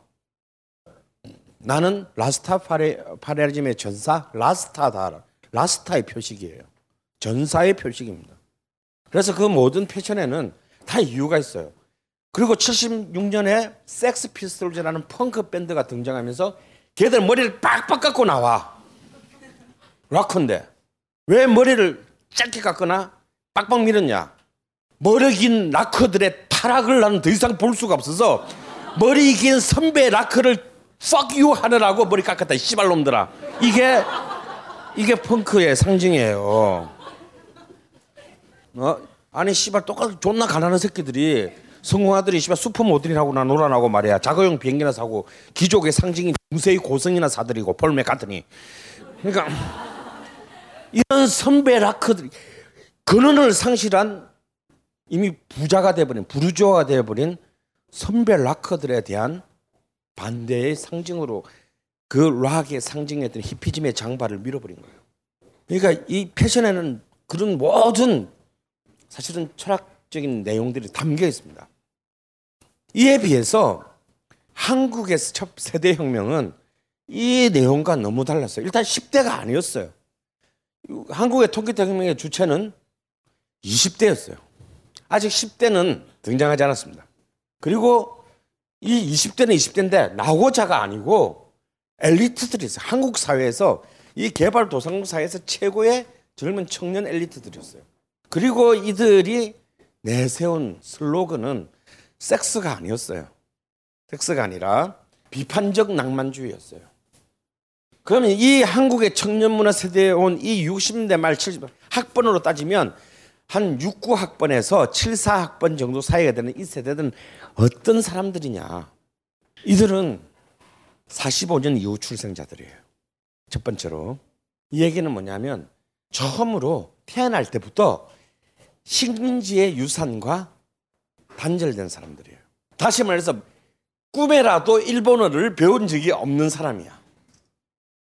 그리고 이들은 10대 때 4.19라는 한국적 민주주의의 진정한 민중적 에너지를 10, 가장 민감한 10대 때 구경한 사람들이에요. 참여하기도 했겠지만 4.19의 주역은 여러분 고등학생들입니다. 고삐리들이에요. 고삐리들이 그리로 나오면서 4.19가 시작된 거예요. 고삐리들이 나오니까 대학생들이 미정미정 아 씨발 동생들도 나가는 나도 나가줘야 안 되겠나 그러고 나갔어요. 대학생들이 나가니까 그때까지 깜짝 따르고 있었던 지식인들, 교수들이 지 제자들이 강화문 사거리에서 총 맞아 뒤지니까 그때서야 교수들이 피켓을 들고 나왔습니다. 그게 4.19예요. 그걸 10대 때 통과한 사람들이에요. 저는 한국의 20세기에서 가장 중요한 가치의 시작은 4.19라고 봐요. 여러분 한번 생각해 보세요. 우리는 1910년대까지 대한제국, 조선 내에서 대한제국까지 왕조를 경험한 사람들이에요. 그리고 식민지였어. 34년 11개월간. 우리는 한 번도 공화주의, 공화제의 가치를 한 번도 경험한 적이 없는 상태에서 해방이 됐어요. 그리고 분단되고 전쟁 나고 하느라고 뭐 민주주의고 지랄이고 알 우리가 학습할 틈이 없었던 국가이자 민족입니다. 그래서 우리는 이승만을 뭐라 불렀습니까? 우리는 분명히 엄연히 우리 손으로 선출한 대통령인데 이승만을 뭐라 불렀어요? 국부라고 불렀어요. 여전히 우리는 대통령을 뽑았지만 우리는 굉장히 봉건적이고 유교적인 그런 어떤 사고방식으로 정치 체제를 이해했습니다. 그런데 영원히 이 사람이 죽기 전까지는 흔들릴 것 같지 않은 이승만 체제가 고삐리들에 의해서 무너졌어요. 4.19는 전 국민을 대상으로 한 한국 민주주의의 교과서였습니다. 아, 대한민국 헌법 제1조 2항 모든 주권은 국민에게서 나온다라는 말이 뭔지를 그게 그냥 법전에만 써 있는 그냥 글자인 줄 알았는데 아, 진짜 우리가 주, 이 국가의 주권을 이 우리한테 있구나. 아무것도 아닌 시장에서 시금치를 파는 나한테 있구나라는 것을 정말 생생하게 가르쳐 준 바로 역사 교육의 분기점이었습니다. 그걸 통과한 가장 민감한 10대 때 그것을 통과한 세대들이에요. 그런데 이 세대들은 참 재밌는 세대예요. 왜냐면 그래서 한편으로는 민주주의와 다음에 이들이 이제 드디어 이제 대학생이 되기 전에 고등학교 때 뭘 보느냐면요. 박정희가 집권하고 난 뒤에 뭘 봅니까? 한일 회담 예를 들어서 굴욕적인 이런 바 이제 그 한일 관계 외교의 그 정상화 과정을 보게 되는 거예요. 아, 이걸 통해서 우리가 진짜 정말 민족 독립 국가 맞아? 라는 경험을 하게 돼요. 그래서 이들에게는 민주주의와 민족주의라는 두 개의 가치를 굉장히 본능적으로 가슴 속에서 가지면서 자랐던 세대입니다. 그래서요, 이들 세대에서 뭐가 일어났냐면, 여러분 이렇게 지금은 대학교에 그런 거 많이 없더라고, 없어지고 있더라고. 여러분, 내 7, 80년대, 90년대 대학 다는 사람이면, 연변에 뭐 길림대학을 나오지 않은 다음에는 모든 대학에 있는 동아리가 뭐냐면 탈춤반, 풍물반 있죠. 이게 다 이때 다 만들었습니다. 이들에 의해서. 그 다음에 우리말 바로쓰기 운동. 이때 다 만들었습니다. 그러니까 우리의 문화에 대한 그럼 다음에 이제 민요 보급 운동 대학가 서클에서 동아리에서 만드신 우리 전통 민요 보급 운동 이때 다 이 세대들에서 만들어져요. 우리 것에 대한 다시 민족주의적 가치에 대한 탐구가 이때 시작돼요. 근데 이 세대들이 재밌는 이유는 뭐냐면 이런 민주 강력한 민족주의적 동 동기가 있음에 불구하고 또한 그 한편에 동시에 아까 이데아피아 타임지 어, 서구 문화에 대한 동경이 동시에 동거했던 굉장히 특이한 세대예요. 그러면서도 이들은 대학 가기 전까지 중고등학교 때 늘 심야의 FM 방송에서 이른바 팝송을 들으면서 타임지를 읽지도 않는 타임지를 매번 사면서 영어 혹은 미국으로 상징되는 서구 문화에 대한 강력한 동경을 또한 가지고 있었던 참 희한한 세대예요. 그러니까 학교 안이 재밌는 게 여러분 요즘 이렇게 그 생활 한복이라 부르는 개량 한복 운동도 이때 일어나요. 예.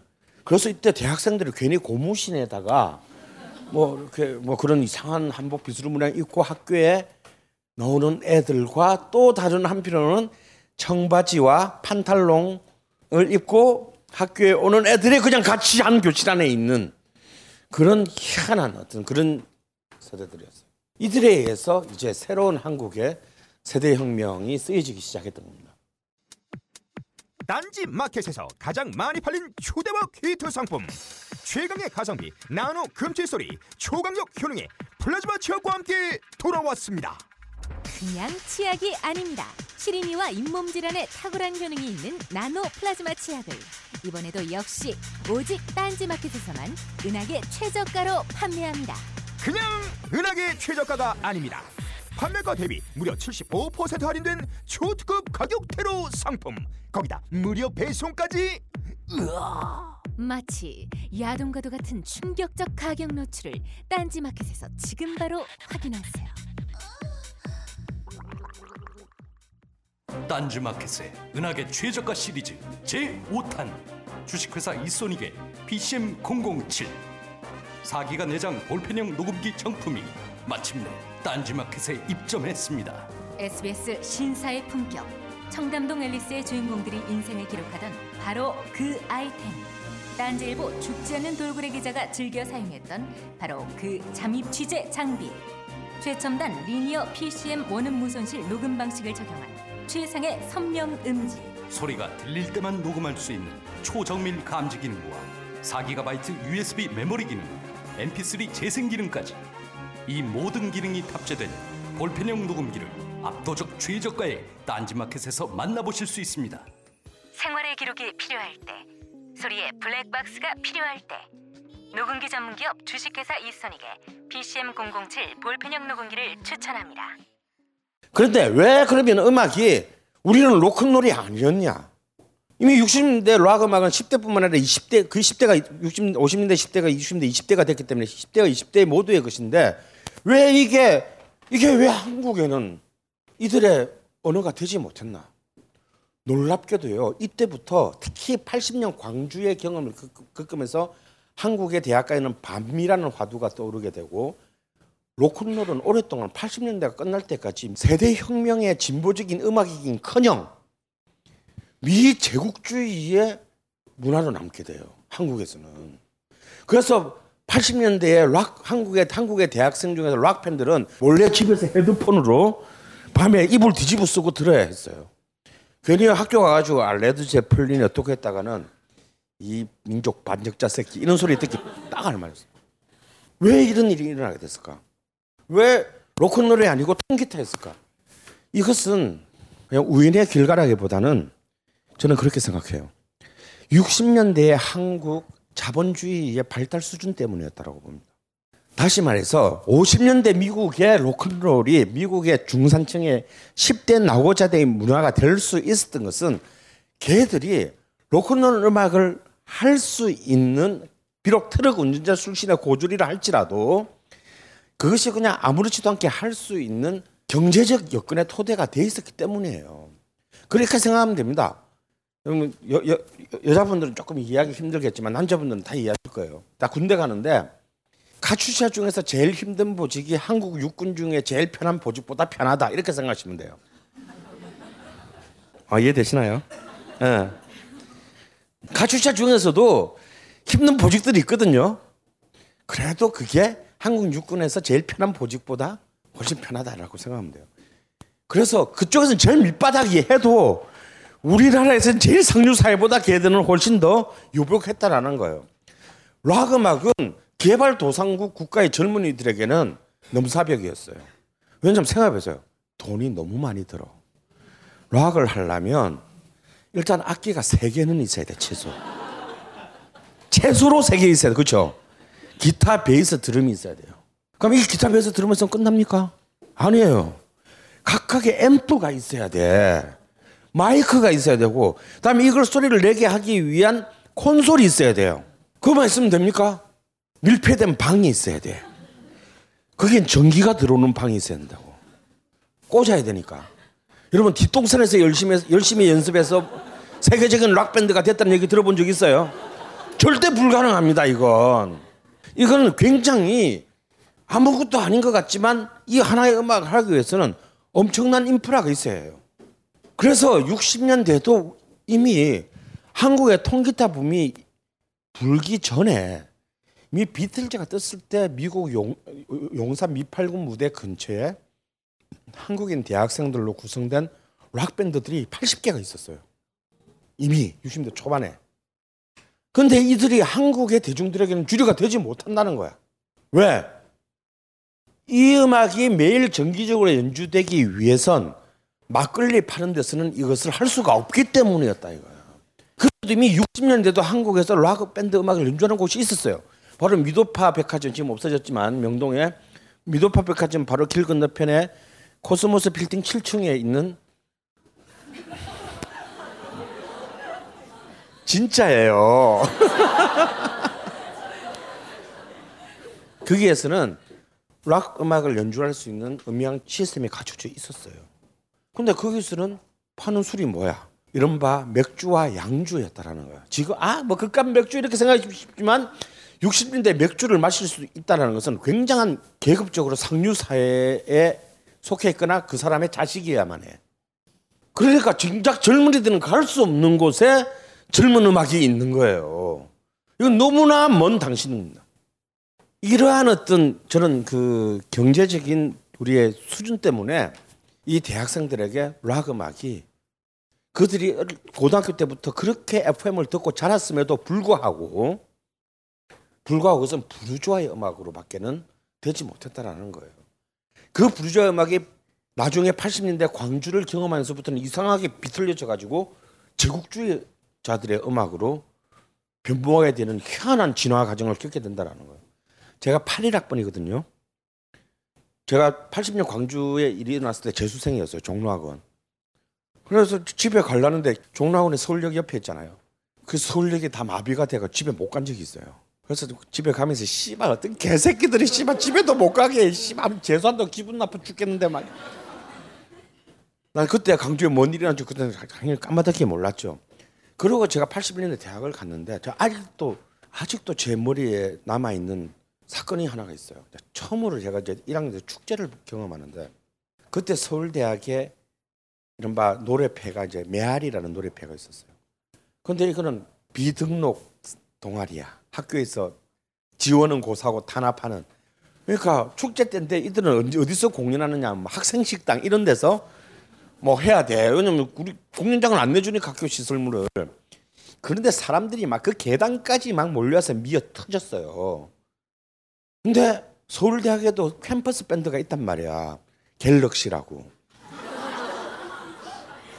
걔들은 락커, 락커들인데 학교에 모든 지원을 받는 학도 후국단의 강력한 지원을 받는 서클인데 걔들은 학교에 극장에서 공연을 하는데요. 애들이 비닐봉지에 똥을 담아가지고 어, 학생들이 그 공연을 가가지고 무대에다 다 던졌어요. 아니 왜 왜 락을 한다는 게 뭔 죄라고? 어?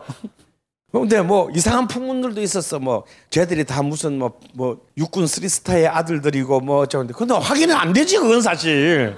근데 여기에는 그냥 단순히 이른바 제도권 동아리와 비제도권 동아리라는 것 말고도 더 그런에는 포크 음악과 락 음악에 대한 나는 사실 그 당시 대학교 대, 대학 대중들의 편견이 있었다고 생각이 들어요.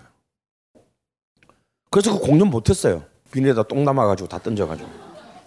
그래서 락은 한국에서는 절대 진보적인 혹은 반항의 언어가 아니었다라는 거예요. 이때만 하더라도. 그래서 한국에는 한국의 세대 혁명의 주체는 그 정당성은 통기타의 음악이 확보하게 됩니다. 그럼에도 불구하고 60년대에 이미 한국에도 록 밴드가 락 밴드가 등장합니다. 첫 번째 대학교 대학교에 재능 있는 다섯 명의 청년으로 이루어진 키보이스가 결성된 해는요. 비틀즈가 미국에 등장하기도 전인 1962년이었어요.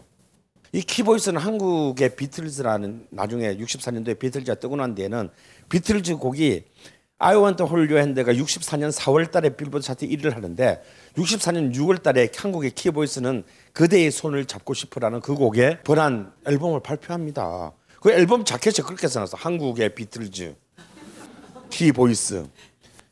이때 이 멤버 다섯 명은 나중에 다 솔로로 스타가 돼요.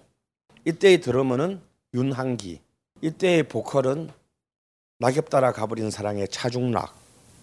뭐 이래가지고 전부 다 나중에 다 스타가 돼. 하지만 이들은 밴드로서는 그렇게 자신의 창작적인 곡을 내놓지는 못했어요. 인기는 많이 누렸지만. 그리고 이렇게 막 금세 해산하고 솔로로 독립하고 우리나라 뻔한 거 있잖아요. 왜 락밴드를 좀 되면 일단 보컬이 탈퇴해서 솔로로 데뷔해. 어. 뭐 이게 이때부터 시작되는 거예요. 그래서 막 뭐 키보이스 1기, 키보이스 2기, 키보이스 3기 막 멤버가 끊임없이 바뀌고 키보이스 3기에 가서 오히려 어마어마한 히트곡을 1969년에 발표하게 돼요. 바로 지금도 여름이면 끝없이 라디오에서 흘러나오는 해변으로 가요가 이때 발표됩니다. 이제 이 해변으로 가요는 일본 곡의 사실상 표절입니다.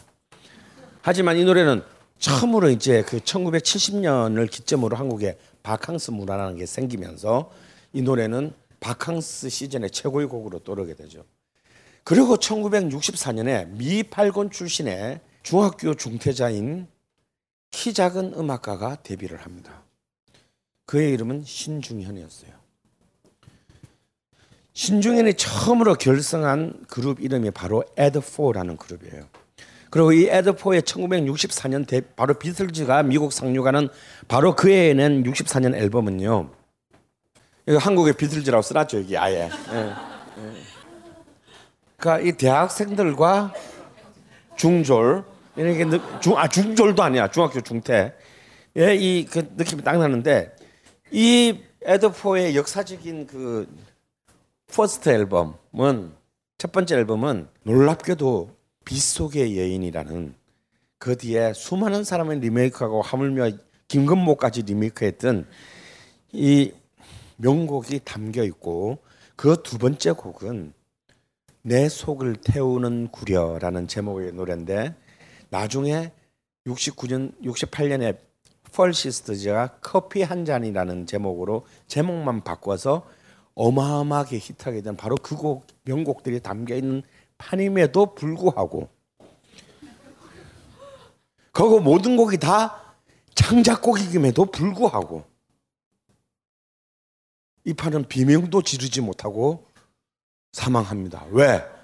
이때는 이미자가 세상을 다 휩쓸고 있었기 때문에 세상을 다 휩쓸고 있기 때문에 비명을 찔러보지도 못하고 사망했어요.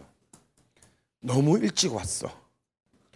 그래서 사실은 신중현은 그로부터 4년이 지날 때까지 다시 무슨 판을 발표할 기회를 얻지 못합니다. 그래서 굉장히 불우하게 미팔군 아예 미팔군 안에 막사에서 살면서 아 씨발 족 같아서 못 살겠다. 왜 세상은 나를 알아주지 않는 거야?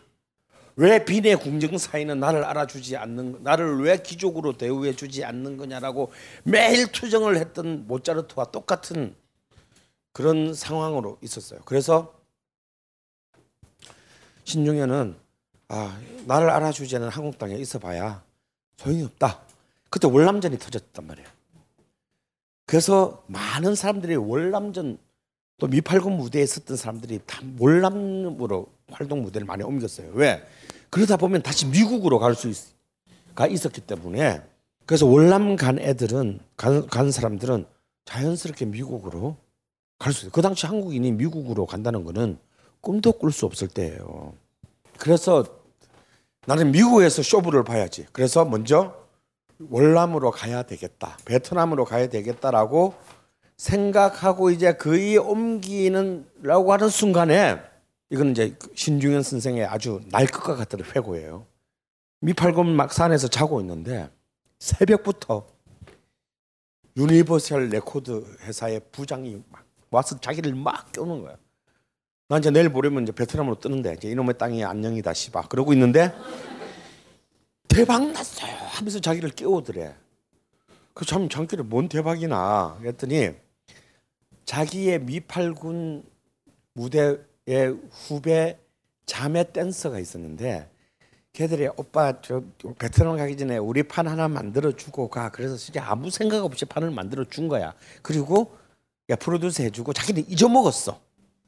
사실은 신곡은 한 곡밖에 없어 그냥 대충 뭐 이렇게 발표했다가 안된거 넣고 뭐 나머지는 다곡 했는데 이게 대박이 터진 거예요. 이게 이미자의 동백아가씨 다음으로 처음으로 또 10만 장을 돌파해. 그게 펄 시스터즈가 성공하면서 베트남으로 갈 뻔했던 시, 시, 신중현은 이때부터 이제 전설의 시대를. 이른바 신중현 사단 혹은 히트곡 제조기로서의 이제 신중현 사단의 전성기를 열, 열게 됩니다. 이때 신중현 68년부터 75년까지 7년 동안 신중현은 한국 음악 산업의 지배자였어요. 68년에 펄 시스터즈가 세상을 바꿉니다. 그리고 바로 그 이듬해에는 69년에는 또 춘천여고 출신의 한 명의 위대한 여성 가수가 신중현에 의해서 스타가 되죠. 김추자가 등장합니다. 그리고 대구 출신의 장현이 여기에 가담하게 되죠. 그리고 psyche, psychedelic rock의 여제라고 할 수 있는 여러분 그 아까 그 저기 자료 화면에서 봤던 김정미가 등장합니다. 그리고 하물며 바니 걸스도 신중현 사단 출신이고요. 아직까지 진행자로서 날리고 있는 임성훈도 신중현 사단 출신의 스타입니다. 이런 수많은 그 그리고 이제 한국 소울 창법을 길을 열었던 박인수 테너 박인수 말고 봄비의 박인수가 또한 신중현 사단의 가장 대표적인 남자 보컬리스트였어요. 이런 수많은 슈퍼스타들이 막 연속으로 성공하면서 신중현은 단숨에 한국 음악의 이제 기존의 세력들을 몰아내고 기존의 트로트 스탠더드 팝의 기수들이었던 박춘석이나 길옥윤 같은 그런 이제 프로듀서 이봉조 이런 프로듀서 몰아내고 시장의 패자가 돼요. 하지만 프로듀서로서는 신중현은 끝없는 성공을 거두고 있었는데 락 밴드로서는 끝없는 실패를 계속하게 돼요. 이게 참 본인이 생각해도 미치고 환장할 노릇이야. 솔로 가수들은 다 성공을 하는데 이제 성공을 펄 펄시도 성공을 하니까 신중현은 당연히 자기의 본령인 락 밴드로 성공을 거두고 싶잖아요. 68년에 덩키스, 69년에 퀘스천스, 70년에 뭐 어짜고 그레이프스, 72년에 더 멘, 또 그냥 하나 더 있구나 액션스. 어쩌고저 이 수많은 밴드들이 전부 한 장의 앨범을 끝으로 그래서 이 Add4도 first 앨범이 끝이에요. 전부 first 앨범으로 다 무너집니다. 그런데 이 특히 72년의 더맨의 앨범은요. 이 안에 한국 음악 사상, 록 음악을 넘어서서 한국 음악의 최고의 걸작인 아름다운 강산이 들어 있어요. 진짜 명연주의 명곡이었습니다. 실패합니다. 이건 정말 저주다라는 말로밖에는 설명할 수 없을 정도. 아니 그러니까 뭐, 모든 뭘 해도 깨지는 애들이 있어요, 사실. 그러니까 뭐 락을 해도 당연히 깨지겠지. 근데 이쪽은 어마어마한 성공을 거두고 있는데 밴드만 하면 깨지는 정말 그 아군이라고 하기에는 납득하기 어려운 연이은 실패를 하면서 신중현은 점점 이렇게 지쳐가요. 아니 왜 밴드만 하면 안 되는 거야? 예를 들어서 꽃잎이라는 노래 있잖아요. 그거는 덩키스라는 밴드를 통해서 발표한 곡이에요. 그 앨범 정말 명앨범입니다. 그런데 이게 이거는 좀 사실 희한한 이유로 실패하는데 앨범을 냈는데 그 리드 리드 보컬이 임 어, 리드 보컬이 여자였어요. 이정화라는 여자 가수였는데 앨범을 드디어 발표하고 이제 막 홍보를 하는데 보컬이 없어져 버렸어. 모르지. 보컬이 없어지니까 이거 어떻게 된 거예요? 그러니까 홍보도 못 하고 끝난 거예요. 그래서 어떻게 된 거예요? 그랬더니 몇 달 뒤에 나타나서 저 결혼했어요. 그래. 뭐 이렇게 해가지고 안 돼. 해- 자동 해산. 그런데 그 곡은 나중에 바로 몇 달 뒤에 김추자가 취입을 해서 어마어마하게 성공을 거둡니다. 하여튼 뭐 각기 다양한 이유로 굉장히 다양한 이유로 계속 실패를 했어요. 그래서 아까도 말한 그런 어떤 근데 이게 왜 실패했냐라고 봤을 때는 락 문화가 성공하기 위해서는 모든 것이 그렇지만 기본적으로 매체의 대중 매체, 매스미디어의 지지가 있어야 돼요. 근데 한국의 매스미디어는 락 음악에 지지할 준비가 안 돼 있었어. 첫 번째. 두 번째는 뭐냐면 락 음악이 되기 위해서는 일상적으로 락 음악의 청중과 만날 수 있는 클럽이든지 콘서트홀이든지 이런 인프라가 갖춰져 있어야 되는데 그게 전혀 안 됐어요. 그리고 락 음악을 하고 싶은 자들이 할 수 있는 하고 싶은 일을 할 수 있는 교육 체제가 전혀 갖춰지지 않았어요. 안 돼요. 그래서 락 음악이 나중에 결국 70년대 가게 되는 곳은 어디냐? 나이트 클럽이에요. 그러니까 나이트 클럽이 여러분 지금은 이제 아마 디스 이거 디스크 자키들이 하지만 한국의 나이트 클럽 70년대 고고장이라고 불렀던 나이트 클럽은 다 락 밴드들이 라이브로 연주를 했어요. 그 앞에서 춤추고 노는 거야. 그러니까 근데 나이트 클럽에서 소주 팝니까? 아니죠. 그러니까 그 젊은 쉽게 말해서 공장에 다니는 노동자격의 젊은이들이 갈 수 있는 곳은 아니었다라는 거예요. 그래서 한국의 락 밴드는 70년대에 나이트 클럽을 거점으로 밖에 삼을 수밖에 없는 불우한 조건 속에 놓여져 있었다는 거예요. 없었다는 것이 아니에요. 그리고 신중현의 음악적인 또 다른 뿌리는 바로 60년대 흑인 음악인 소울이었어요. 그래서 사실은 펄 시스터즈나 김추자나 그런 신중현 사단의 여성 가수들이나 남자 가수들의 복 음악의 모든 지분의 60% 이상은 다 소울 음악이었습니다. 자 여러분들께 그 저기 아레사 프랭클린의 그 자료를 봤죠. 그게 소울 음악이에요.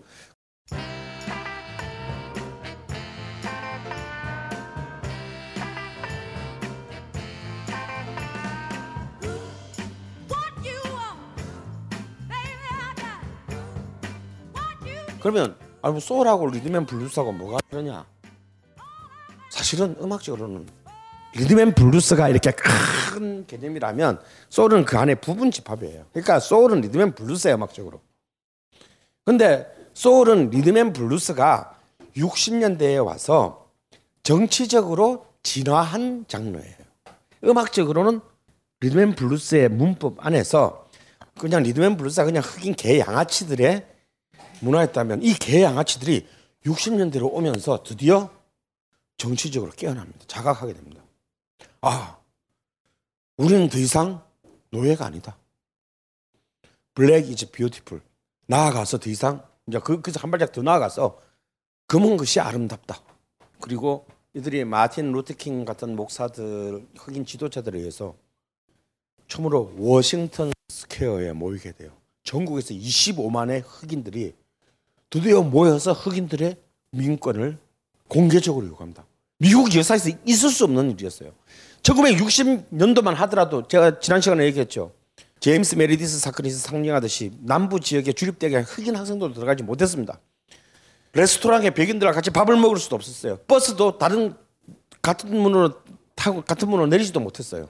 그래서 최초의 흑인 민권 운동의 첫 번째 운동이 뭔지 아세요? sit-in 운동이에요. Sit-in 운동이 뭐냐면 들어가서 앉는다예요. 흑인들이 들어갈 수 없는 잘탈수 없는 버스, 흑인들이 들어갈 수 없는 식당에 돈은 없으니까 사 먹지는 못하고 그냥 들어가서 그냥 앉는 거예요. 그래서 맥스 로치라는 굉장히 의식이 뛰어난 흑인 재즈 드러머의 앨범에 보면 We Insist 우리는 주장한다라는 앨범의 자켓이 뭐냐면 흑백 사진인데 백인 셰프가 눈을 놀라서 눈을 뜨고 있는데 흑인의 둘이가 식당에 앉아서 씨발 앉았다 어쩔래 뭐이 이 사진이 있는 거예요. 그렇게 시작한 거예요. 그렇게 시작하면서 이들은 드디어 자각을 합니다. 그래서 이제 더 나아가서는 이제 말콤 X 같은 이제 블랙팬더 파티 아 씨발 무슨 비폭력은 지랄 쟤들이 그냥 죽이나 해 씨발 끝까지 우리는 무장 투쟁을 할 거야까지 오게 되죠. 그 그것을 이제 블랙팬더 당이라고 하는데요. 이 블랙팬더 파티의 상징이 뭐냐면 검은색 장갑 가죽 장갑을 한 손에 끼는 거예요. 그러면 한 손에 장갑 끼면 누구 생각납니까? 마이클 잭슨 생각나죠. 마이클 잭슨은 흰색 장갑을 꼈잖아. 그래서 흑인 사회에서 80년대 때 어마어마한 비난을 받아. 이 새끼가 정말 이 개새끼가 씨발 얼굴 얼굴만 성형한 게 아니라 두뇌도 세척했다. 저 새끼는 어떻게 우리의 역사를 이렇게 더럽힐 수가 있냐? 왜냐하면 한쪽 손에 장갑 끼는 거는 그들에게는 비록 패배했지만 잊을 수 없는 역사란 말이에요. 우리는 총칼로 백인들과 싸워서 이기겠다라는 그 상징이어서 그걸 흰색으로 바꿔서 희화한 거니까. 그래서 이 블랙팬더 파티에 지지자들이 얼마나 많았냐면요. 68년 멕시코 올림픽 때 그때 처음으로 10초의 벽이 깨집니다. 100m. 10초의 벽이 깨지는데 200m 남자 육상에서 금, 은, 동메 달을 미국의 흑인 대표 선수들이 다 따요. 그 세 명 중에 두 명이 블랙팬더 파티의 일원이었어. 근데 이게 미국의 그리고 68년 멕시코 올림픽은 처음으로 세계 중계 위성 중계된 올림픽이에요. 시상식을 하는데 미국의 전통적인 국가대표팀 모든 종목 치고 올림픽 팀의 트레이닝이 어떤 거냐면요. 젖지하고 바지가 감색, 곤색이에요.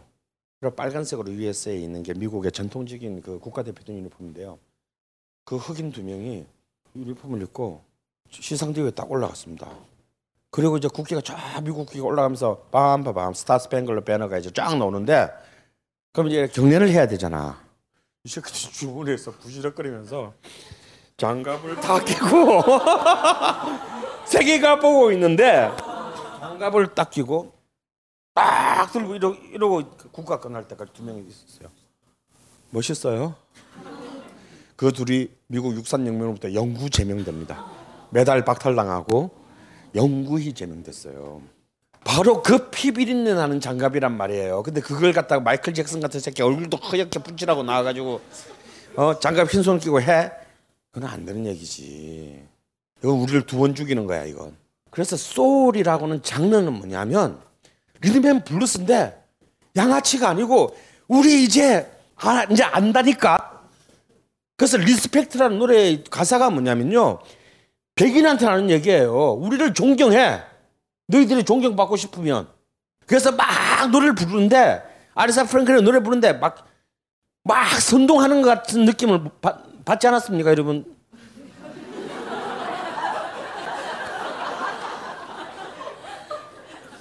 숙제 자료를 너무 많이 줬나? 아무도 안 본 것 같아. 내가 뭘줄 때는 그게 뭐 이유가 있기 때문에 주는 거예요. 그 아리사 프랭클린 옆에 흑인 여자 세 명이 백보컬로 있어. 이게 이게 소울의 굉장히 중요한 특징인데 바로 소울은 리듬앤 블루스보다 훨씬 더 call and response를 중시해요. 선창과 답창.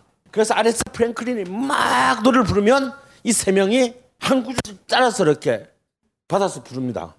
이게 소울의 특징이야. 그러니까 가수와 객석 사이가 갔다 왔다 갔다 왔다 커뮤니케이션이 되는 거야. 다음에 무대 위에서도 왜 보컬과 백보컬 혹은 보컬과 리드 기타가 주고받는 것, 노래를 주고받는 것. 이게 이 call and response가 리듬 블루스보다는 훨씬 더 강화돼요. 왜?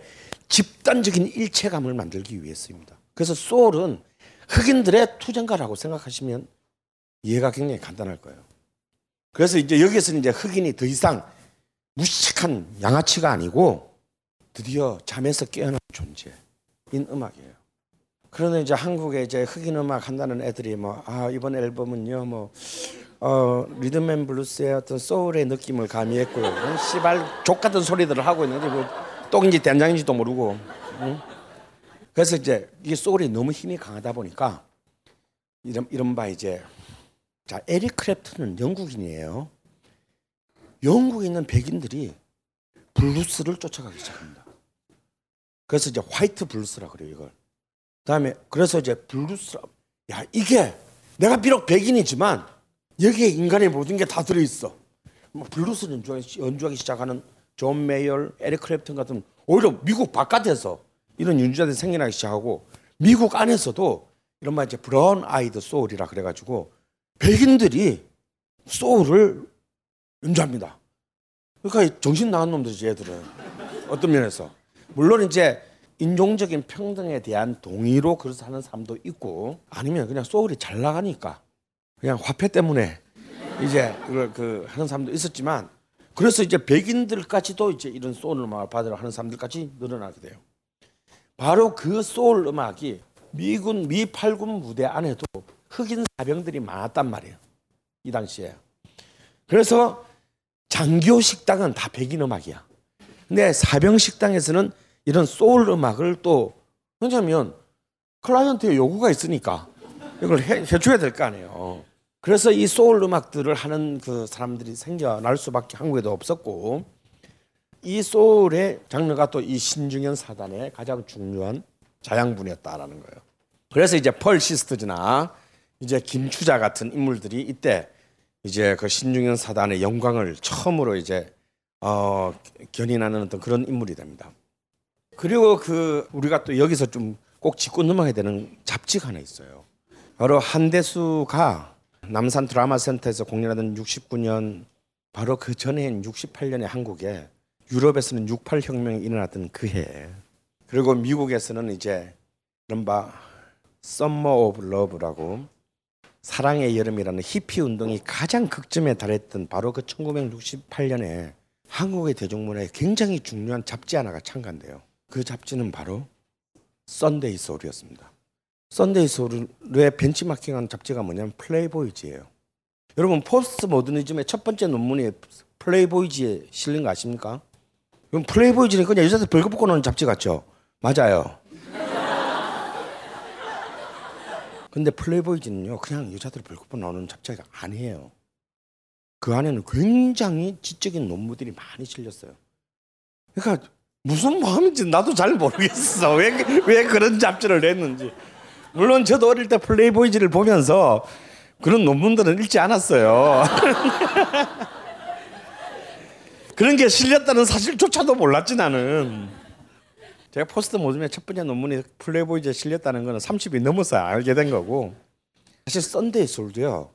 우리는 그냥 뭐 여배우들이 그냥 어, 훌떡 벗고 나오는 수영복 입고 나오는 이제 그런 잡지로 알고 있잖아요. 맞아요.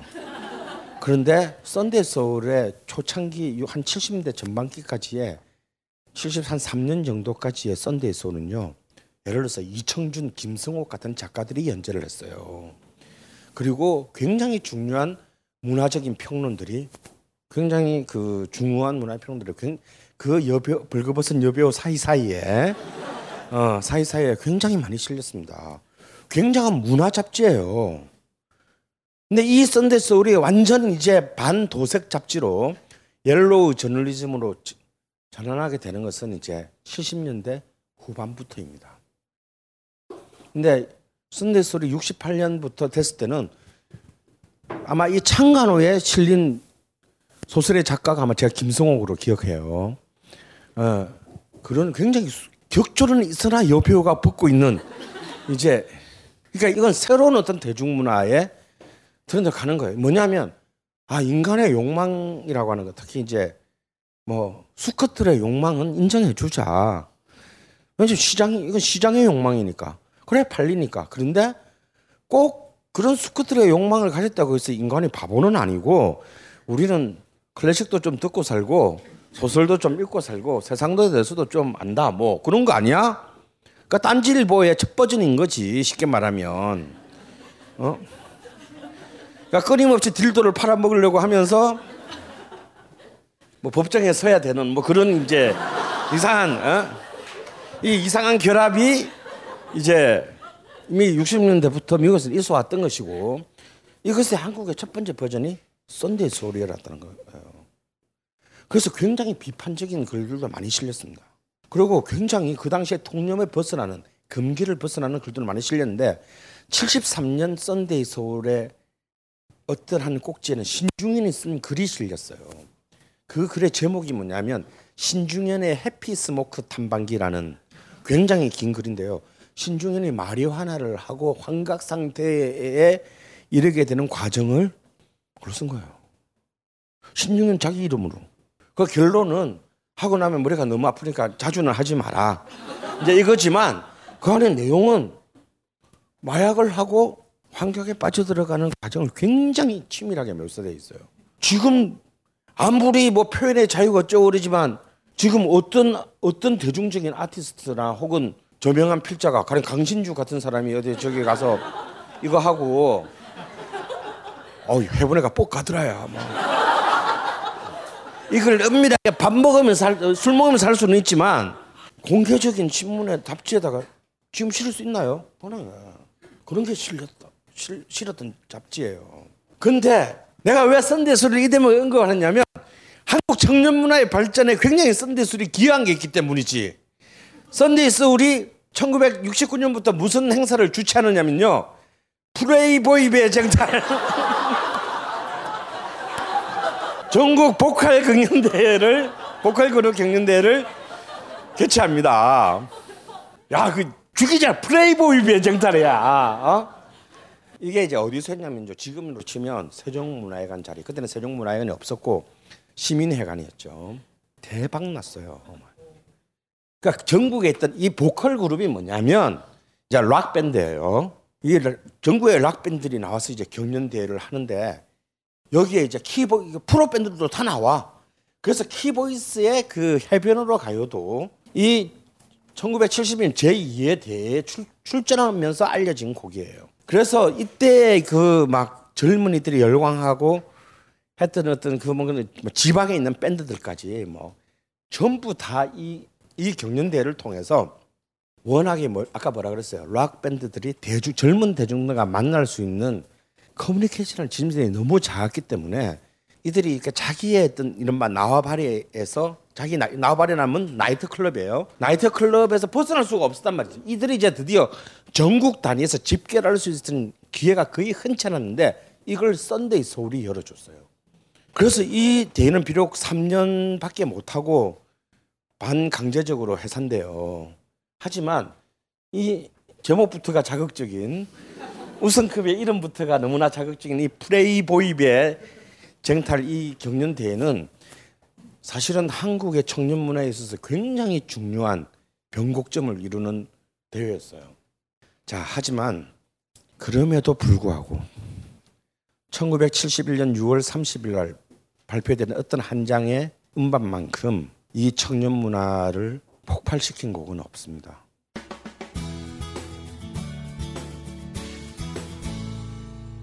이부에서 뵙겠습니다. 벙커원, 벙커원, 벙커원 라디오.